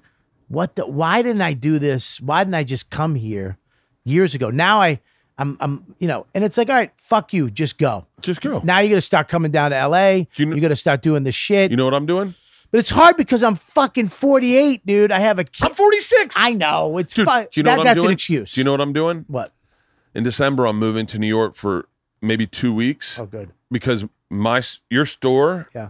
is my that's the Cellar for me. Right. When I did the Cellar, I walked in one night where I was this very recently, like a year ago, and Liz came up and goes, uh, "Hey, you're going on?" And I was like, "Oh no, no, no, I'm just hanging out tonight." She's like, "No, you're a comic. You're going on." And I was like, "Oh no, no, no, no." She goes, "No, you're actually you're next. So get ready." And I went, "Okay, okay." I love Liz. Bo- Bobby, I can tell you this Yeah. because I've known you as long as I can. Yeah. And I guess I'll tell everyone else, but like my brain started going, okay, um, rip shirt off, rip shirt off, right? Get big laugh. And then and then uh, do you want to start with like an old joke? An old burp burp burp joke? That might work, right? Get them going in your thing. And then if you want to try something new, then you can, but make it tight. Don't run the light. Don't run go eight minutes. Eight minutes and get the fuck off. Thank you very much. Take a shirt. Do not drink. Stop drinking right now. Go get a cup of coffee. I mean, I'm a fucking I'm selling theaters and I'm fucking terrified. So I said, I got a new hour, I gotta get ready. I said, I'm gonna make myself uncomfortable. That's how I'll. I, and so I go. I'm gonna go to the. I'm gonna do the stand. All fucking nine clubs that the Cellar has down there. Yeah, yeah. I'll reach out to Liz and I'll just go, hey man, if you can get me up anywhere, SD, if it's just anywhere, if you guys can Dude, throw I me up. the same last night. I'm like, what if someone's gonna, dude? Do you want to go up? I'm gonna go up. What if I bomb? If I bomb, then I'm never gonna fucking come back. I did the same. I was so happy nobody asked me to go on last night. I, was so happy. to fucking murder Liz when she said you're going up next. Get ready. I went. No, you don't know what's going on in my head right now. I hadn't planned for this. Why though? It's like Oh. it's like I'm sitting there going, dude. I go up a- anywhere. Do you know Burr would be like, "What the fuck's wrong with you guys? You just go up." Yeah. And you're like, "Yeah, but that's I- it, it is what makes us the the men that we are." Yep. Is those those like Those- just terrifying? that fucking insecurity, the self doubt, the bottom is the thing that lifts us up to get to that next level. You know, because last night when I left the store, I felt I I was like I could have stayed up all night. Yeah. I was in my room. I was fucking like, what the? F-? I was gonna stay in a bed in my underwear with one sock on, and just uh, wake up, look at YouTube shit, call my wife comfort zone shit. because she would have been like, no, just stay in. Yeah, comfort zone shit. Comfort zone shit. Just staying in my shit. I love staying in my shit. And and I, and I was like, fuck it. I got up, went, and I felt great. And I fucking saw everybody, said hi to a bunch of people. And look it, yes, I know I'm gonna come back one time and I'll come back and somebody's gonna fuck with me. I'm like, you cocksucker. I knew this. I'll bomb and be like, what the fuck? I know that's gonna happen too. Cocksucker. You know what I mean? Yeah. But but it is it is a you know that's you going to the cellar is the same thing as me going to the store where I'm like I'm I'm fucking coming back. I have to Yeah. I have to go on at that club. You- if I don't go on at that club, I'm not a fucking comic. That's not accurate, but you know the you know the work the cheat code to this. The cheat code's very very simple. What's that? Text Sam, say, "Hey, I'm gonna plan a trip next time. You can have me out two shows. Yeah. Do a two show Tuesday Yeah. when he's doing eight o'clock and ten. I want to do both shows, so you know in your head, two shows. I'm gonna I'm gonna have at least one amazing show. Right. And and and and and text Sam, and Sam will be like, "Yeah, anytime." Yeah, Sam's He'll- a good guy. Yeah. What you really should do. This is my. This is the real cheat code. is call Jeremiah. Say Jeremiah, I'd like to do your new material show. Yeah. Call Sam. Say I'd like to do one of your two show when Tuesdays Yeah. and do all three of those. Yeah. And you'll. It'll be. I'm telling you, that's what I did. The first, my first, like when I started going, come back. I'm going to make myself comfortable this place. My therapist said, "Hey, what?" I said to my therapist, one of my biggest goals, I want to be a guy that works at the store. And he goes, Well, just so you know, in order to be a guy that works at the store, you got to work at the store. So you got to do whatever you can to be the guy that works at the store so that it's comfortable to you. And I went, Oh, yeah. So Jeremiah was great. He does a new material night Yeah. the, in the belly room, which is no old material. Yeah. Everyone throws out subjects. You kind of riff. It's right up your alley. Somebody asked me to do a show at the Belly Room on Tuesday night, and I said no. D- Is was it the one last night? Yeah. Is Jeremiah's new fucking material? It's the greatest show ever. It was. A, it was- I don't know if it was last night. It might have been Yeah. two. It was last night Tuesday. Yeah, Jeremiah's new material night Oh. is the greatest show you'll ever do because there's and there's a couple a couple other guys do that same thing. Yeah. and they're fun to do because everyone's fake. Everyone, not everyone's bombing. Everyone's doing well, but it's not Yeah. rehearsed well. So it's like laugh, silence. The audience gets it. Yeah. Um, yeah, I mean that th- that is how you do it. Organize your next trip out here Yeah. with the, one of those Tuesday nights, Yeah. and then know that'll be there, and then it- When you when you come to New York, you, will you come up and do the shed? A hundred percent. I've, I've been wanting to do the shed. I mean, it's not like this. no, I, have been wanting to do the shed.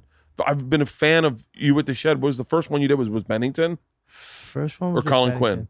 I think it was Quinn, and then he had Yeah. a heart attack the next day.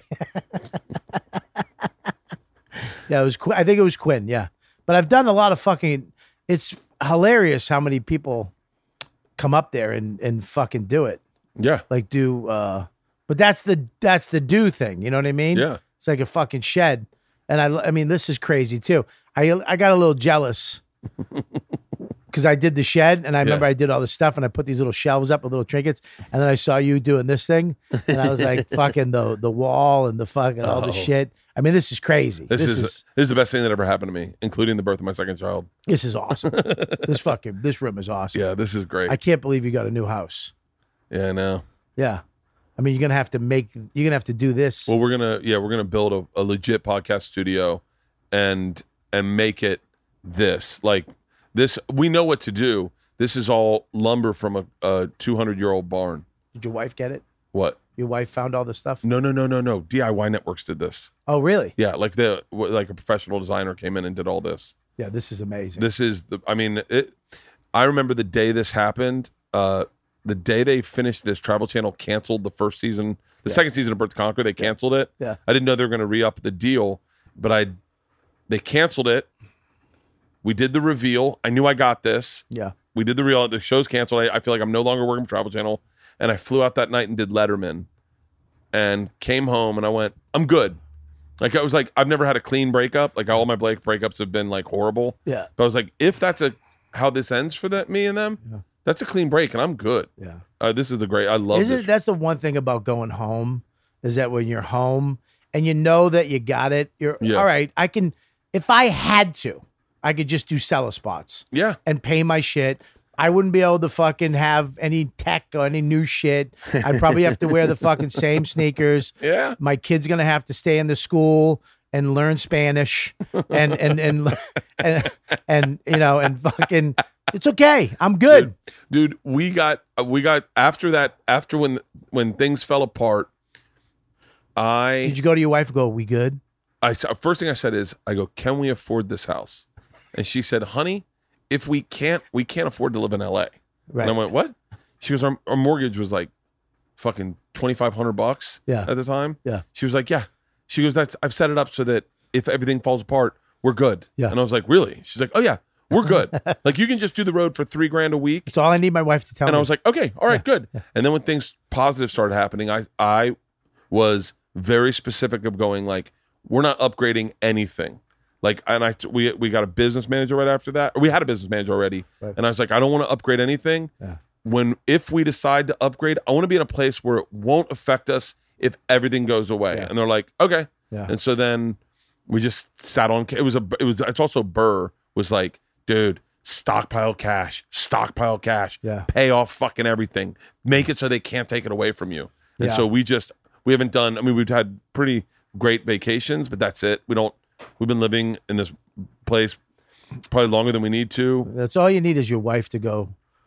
I, I literally go to her. I go. I've done this a few times in my career. yeah Where I go, look at me. Are we okay? and she goes. A couple times she went. We're all right. We can. And I'm like, Are you Yeah. sure? Yeah, we're okay. We're good. I mean, you. She's like, you have to work. yeah You have to go. yeah You know. i told i and by the way i'm I, i'm like i mean obviously i would love my career to keep growing Yeah. but if if if if i go back to clubs Yeah. I love comedy clubs. I love comedy clubs. I would love to keep doing larger theaters. I would love Yeah. to do that. I would love to do. Now I'm a little more cool with doing like a doing a, a scripted series. Yeah. I would love to do that, but I want to be in charge of it. I want to create it. Um, but between something's burning, the podcast, Two Bears, One Cave, and and the road, I can keep I can keep plates spinning. Yeah, and, no, and I don't have to do. I don't have to tour like crazy. I just figure make hay while the sun shines. The one thing I did in the last couple of years is I don't work clubs I don't like. I only work Yeah. clubs I like now. There was a long time, maybe a couple of years, where I was working clubs because I had to, being fucking miserable. And then I, I told Frosty, I was like, I can't do it. I told my wife, whatever we have to do to live this life, I can't go back there. Yeah. I can only work these clubs. And the only clubs that I do work, like side splitters, those I love those clubs. All the clubs I work, I love working them. So I'm at least where that anxiety of showing up at a place I hate and Yeah. the person I hate and the the crowd fucking stink.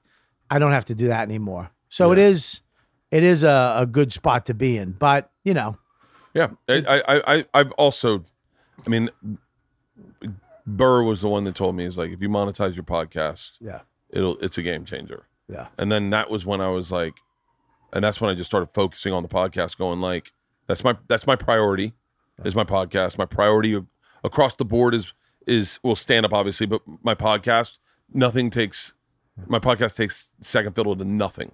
really. Oh, uh, like I remember I got offered a I got offered a hosting gig and and I did the math of it and I was like, hmm. I was like, I think you're paying me less than I make on my podcast. Really? And they were like, they were like, no, that's impossible. And I was like, no, it's not impossible because I don't. There's no middleman. I don't. Agents and managers and lawyers don't get It's just me and my ads ad rep. It's so funny because my podcast, I, I the way it's structured is not just me. Yeah, It's you all- you have overhead.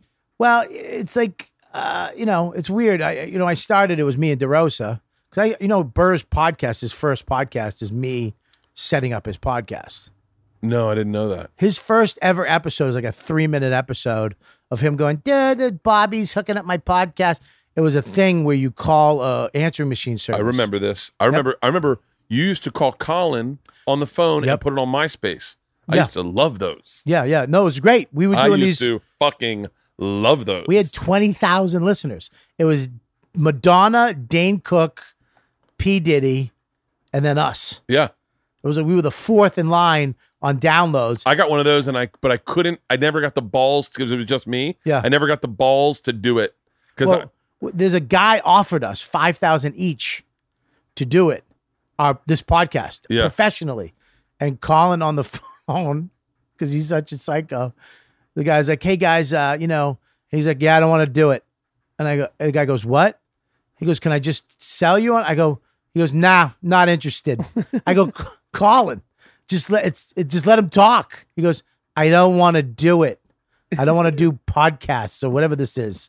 And he goes, I'll talk to you later. And he just hung up. That you was the last Do you know episode we ever times did. I've told Colin, please just bring back Tough Crowd as a podcast. He won't. Just I know, and, and I go, and that's the that's the thing that I got obsessed with was, and and I have to once again, and I not to that we're sucking Burr and Rogan's dick on this podcast, Yeah. but I got to credit Burr was you know he was all things comedy, and he was like, tell me what you want to do.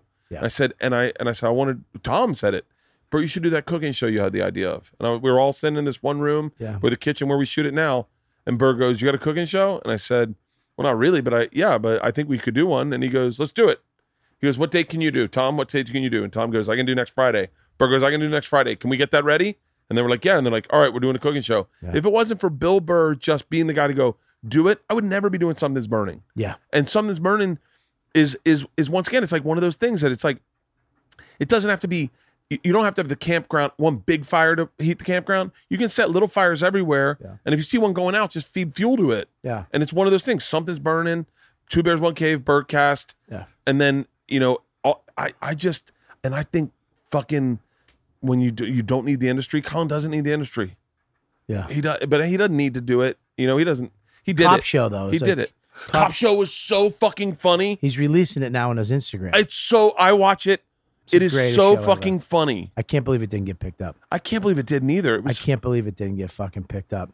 I wish he would do it. I wish somebody would step up and do Cop Show again because it's one of the funniest shows on fucking TV.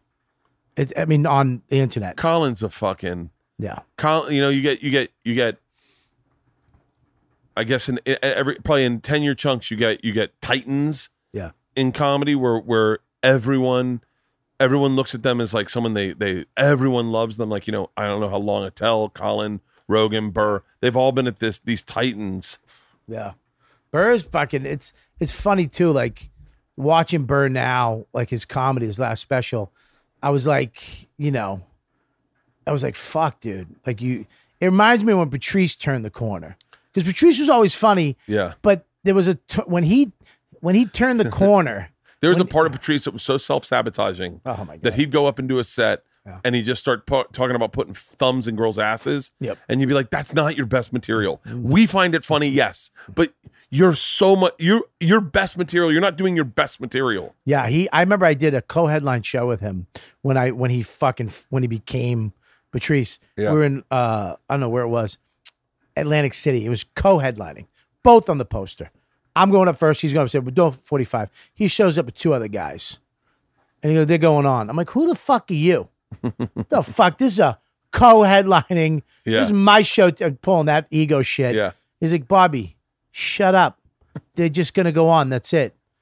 And uh, I was like, fine. They're going on fucking, you know, after me or whatever, some shit like that. So I went up, I did my shit, I murdered. Yeah. And then he went up and it was something different. Dude, something happened. I was in the back of the showroom watching him go up, and he the hour he did was something that it was different. I was like, oh, I, and I went up to him, I apologized. Right after the show, I went, listen, man, I'm sorry. I go, it was your show. Yeah. You, whatever the fuck that was, dude. This was your your show, and he kind of knew it. He was like, "Dude, shut the fuck up. They're going on." Yeah. And he and he, and I was like, "You whatever the fuck that was you just did, dude. You're you're you're on the next level. You're amazing." I think Opie and Anthony gave him an opportunity to work out ideas yeah. that that he wasn't allowed. I, I've obviously I've thought waxed poetically in my mind about Patrice a lot, but I think Opie and Anthony was such a great hang for you guys. Yeah. He used it in a way to throw out concepts and ideas and find inklings of things that became Yeah. You know like especially like even like his what would be considered topical stuff the the way he'd work it was so conversational elephant in the room i think has to go down as one of the top 10 comedy albums Yeah. specials ever done Yeah. without a doubt yeah. I, to this day when i watch it i laugh hysterically and he goes out with crowd work thank you to the audience participation we gotta put those titties in the front row What about like Tutuli? Was that fucking Tutui when he talked to the African dude? uh, oh His name was Tu Tu i forget Tuli. yeah He goes, "What's your name, man?" He goes, "Tuli." Goes, what motherfucker? Tu, you African? And he talks about his name, but Patrice, and they wanted to, they wanted to name him like Mutumba. His mother wanted to name him fucking some African name. Oh. Yeah, he's one of the funniest. Fu- Dude, my belt buckle right now is murdering me. All right, let's wrap this up. How long have we gone? Oh my god. Oh yeah, my two hours and twenty five really? minutes. Yeah, yeah, yeah. Seems like nothing. Dude, I gotta stand up my fucking belt buckle. Yeah. Well, let's wrap it up. I gotta, I'm gonna go eat some lunch, and then I'm gonna get a drinking podcast with Ari. Oh, your mother's fuck. Ah, do you ever ah? Do you ever undo your belt buckle? Yeah. Oh, and it hurts. It so like I stop wearing stings. jeans on planes, You don't wear jeans? What do you wear? sweatpants. Hold on.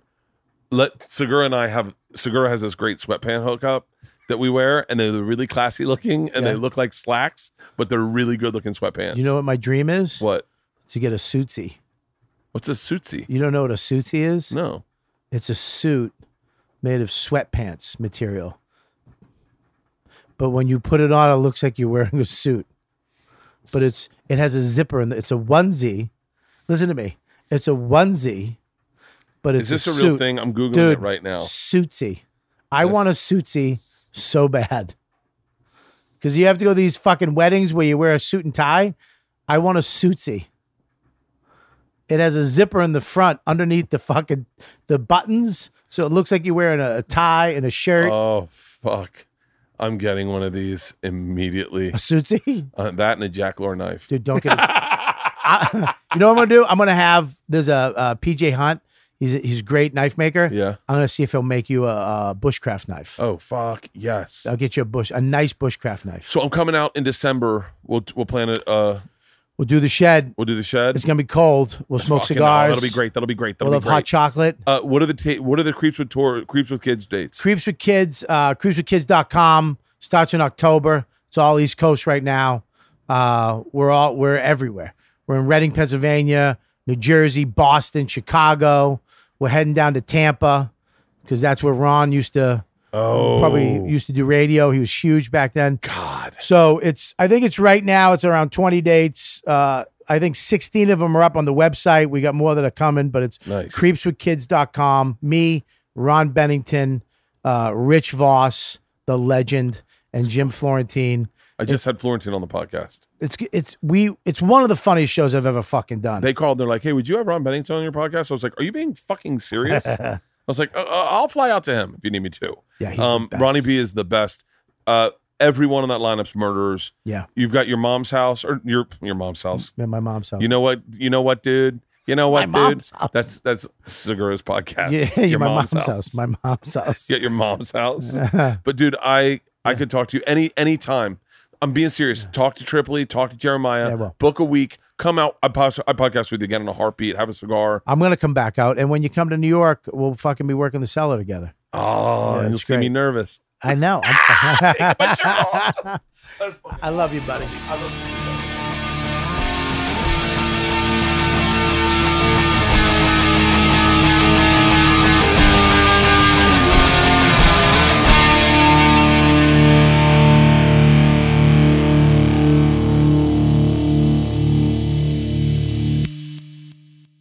This episode was brought to you by The Machine.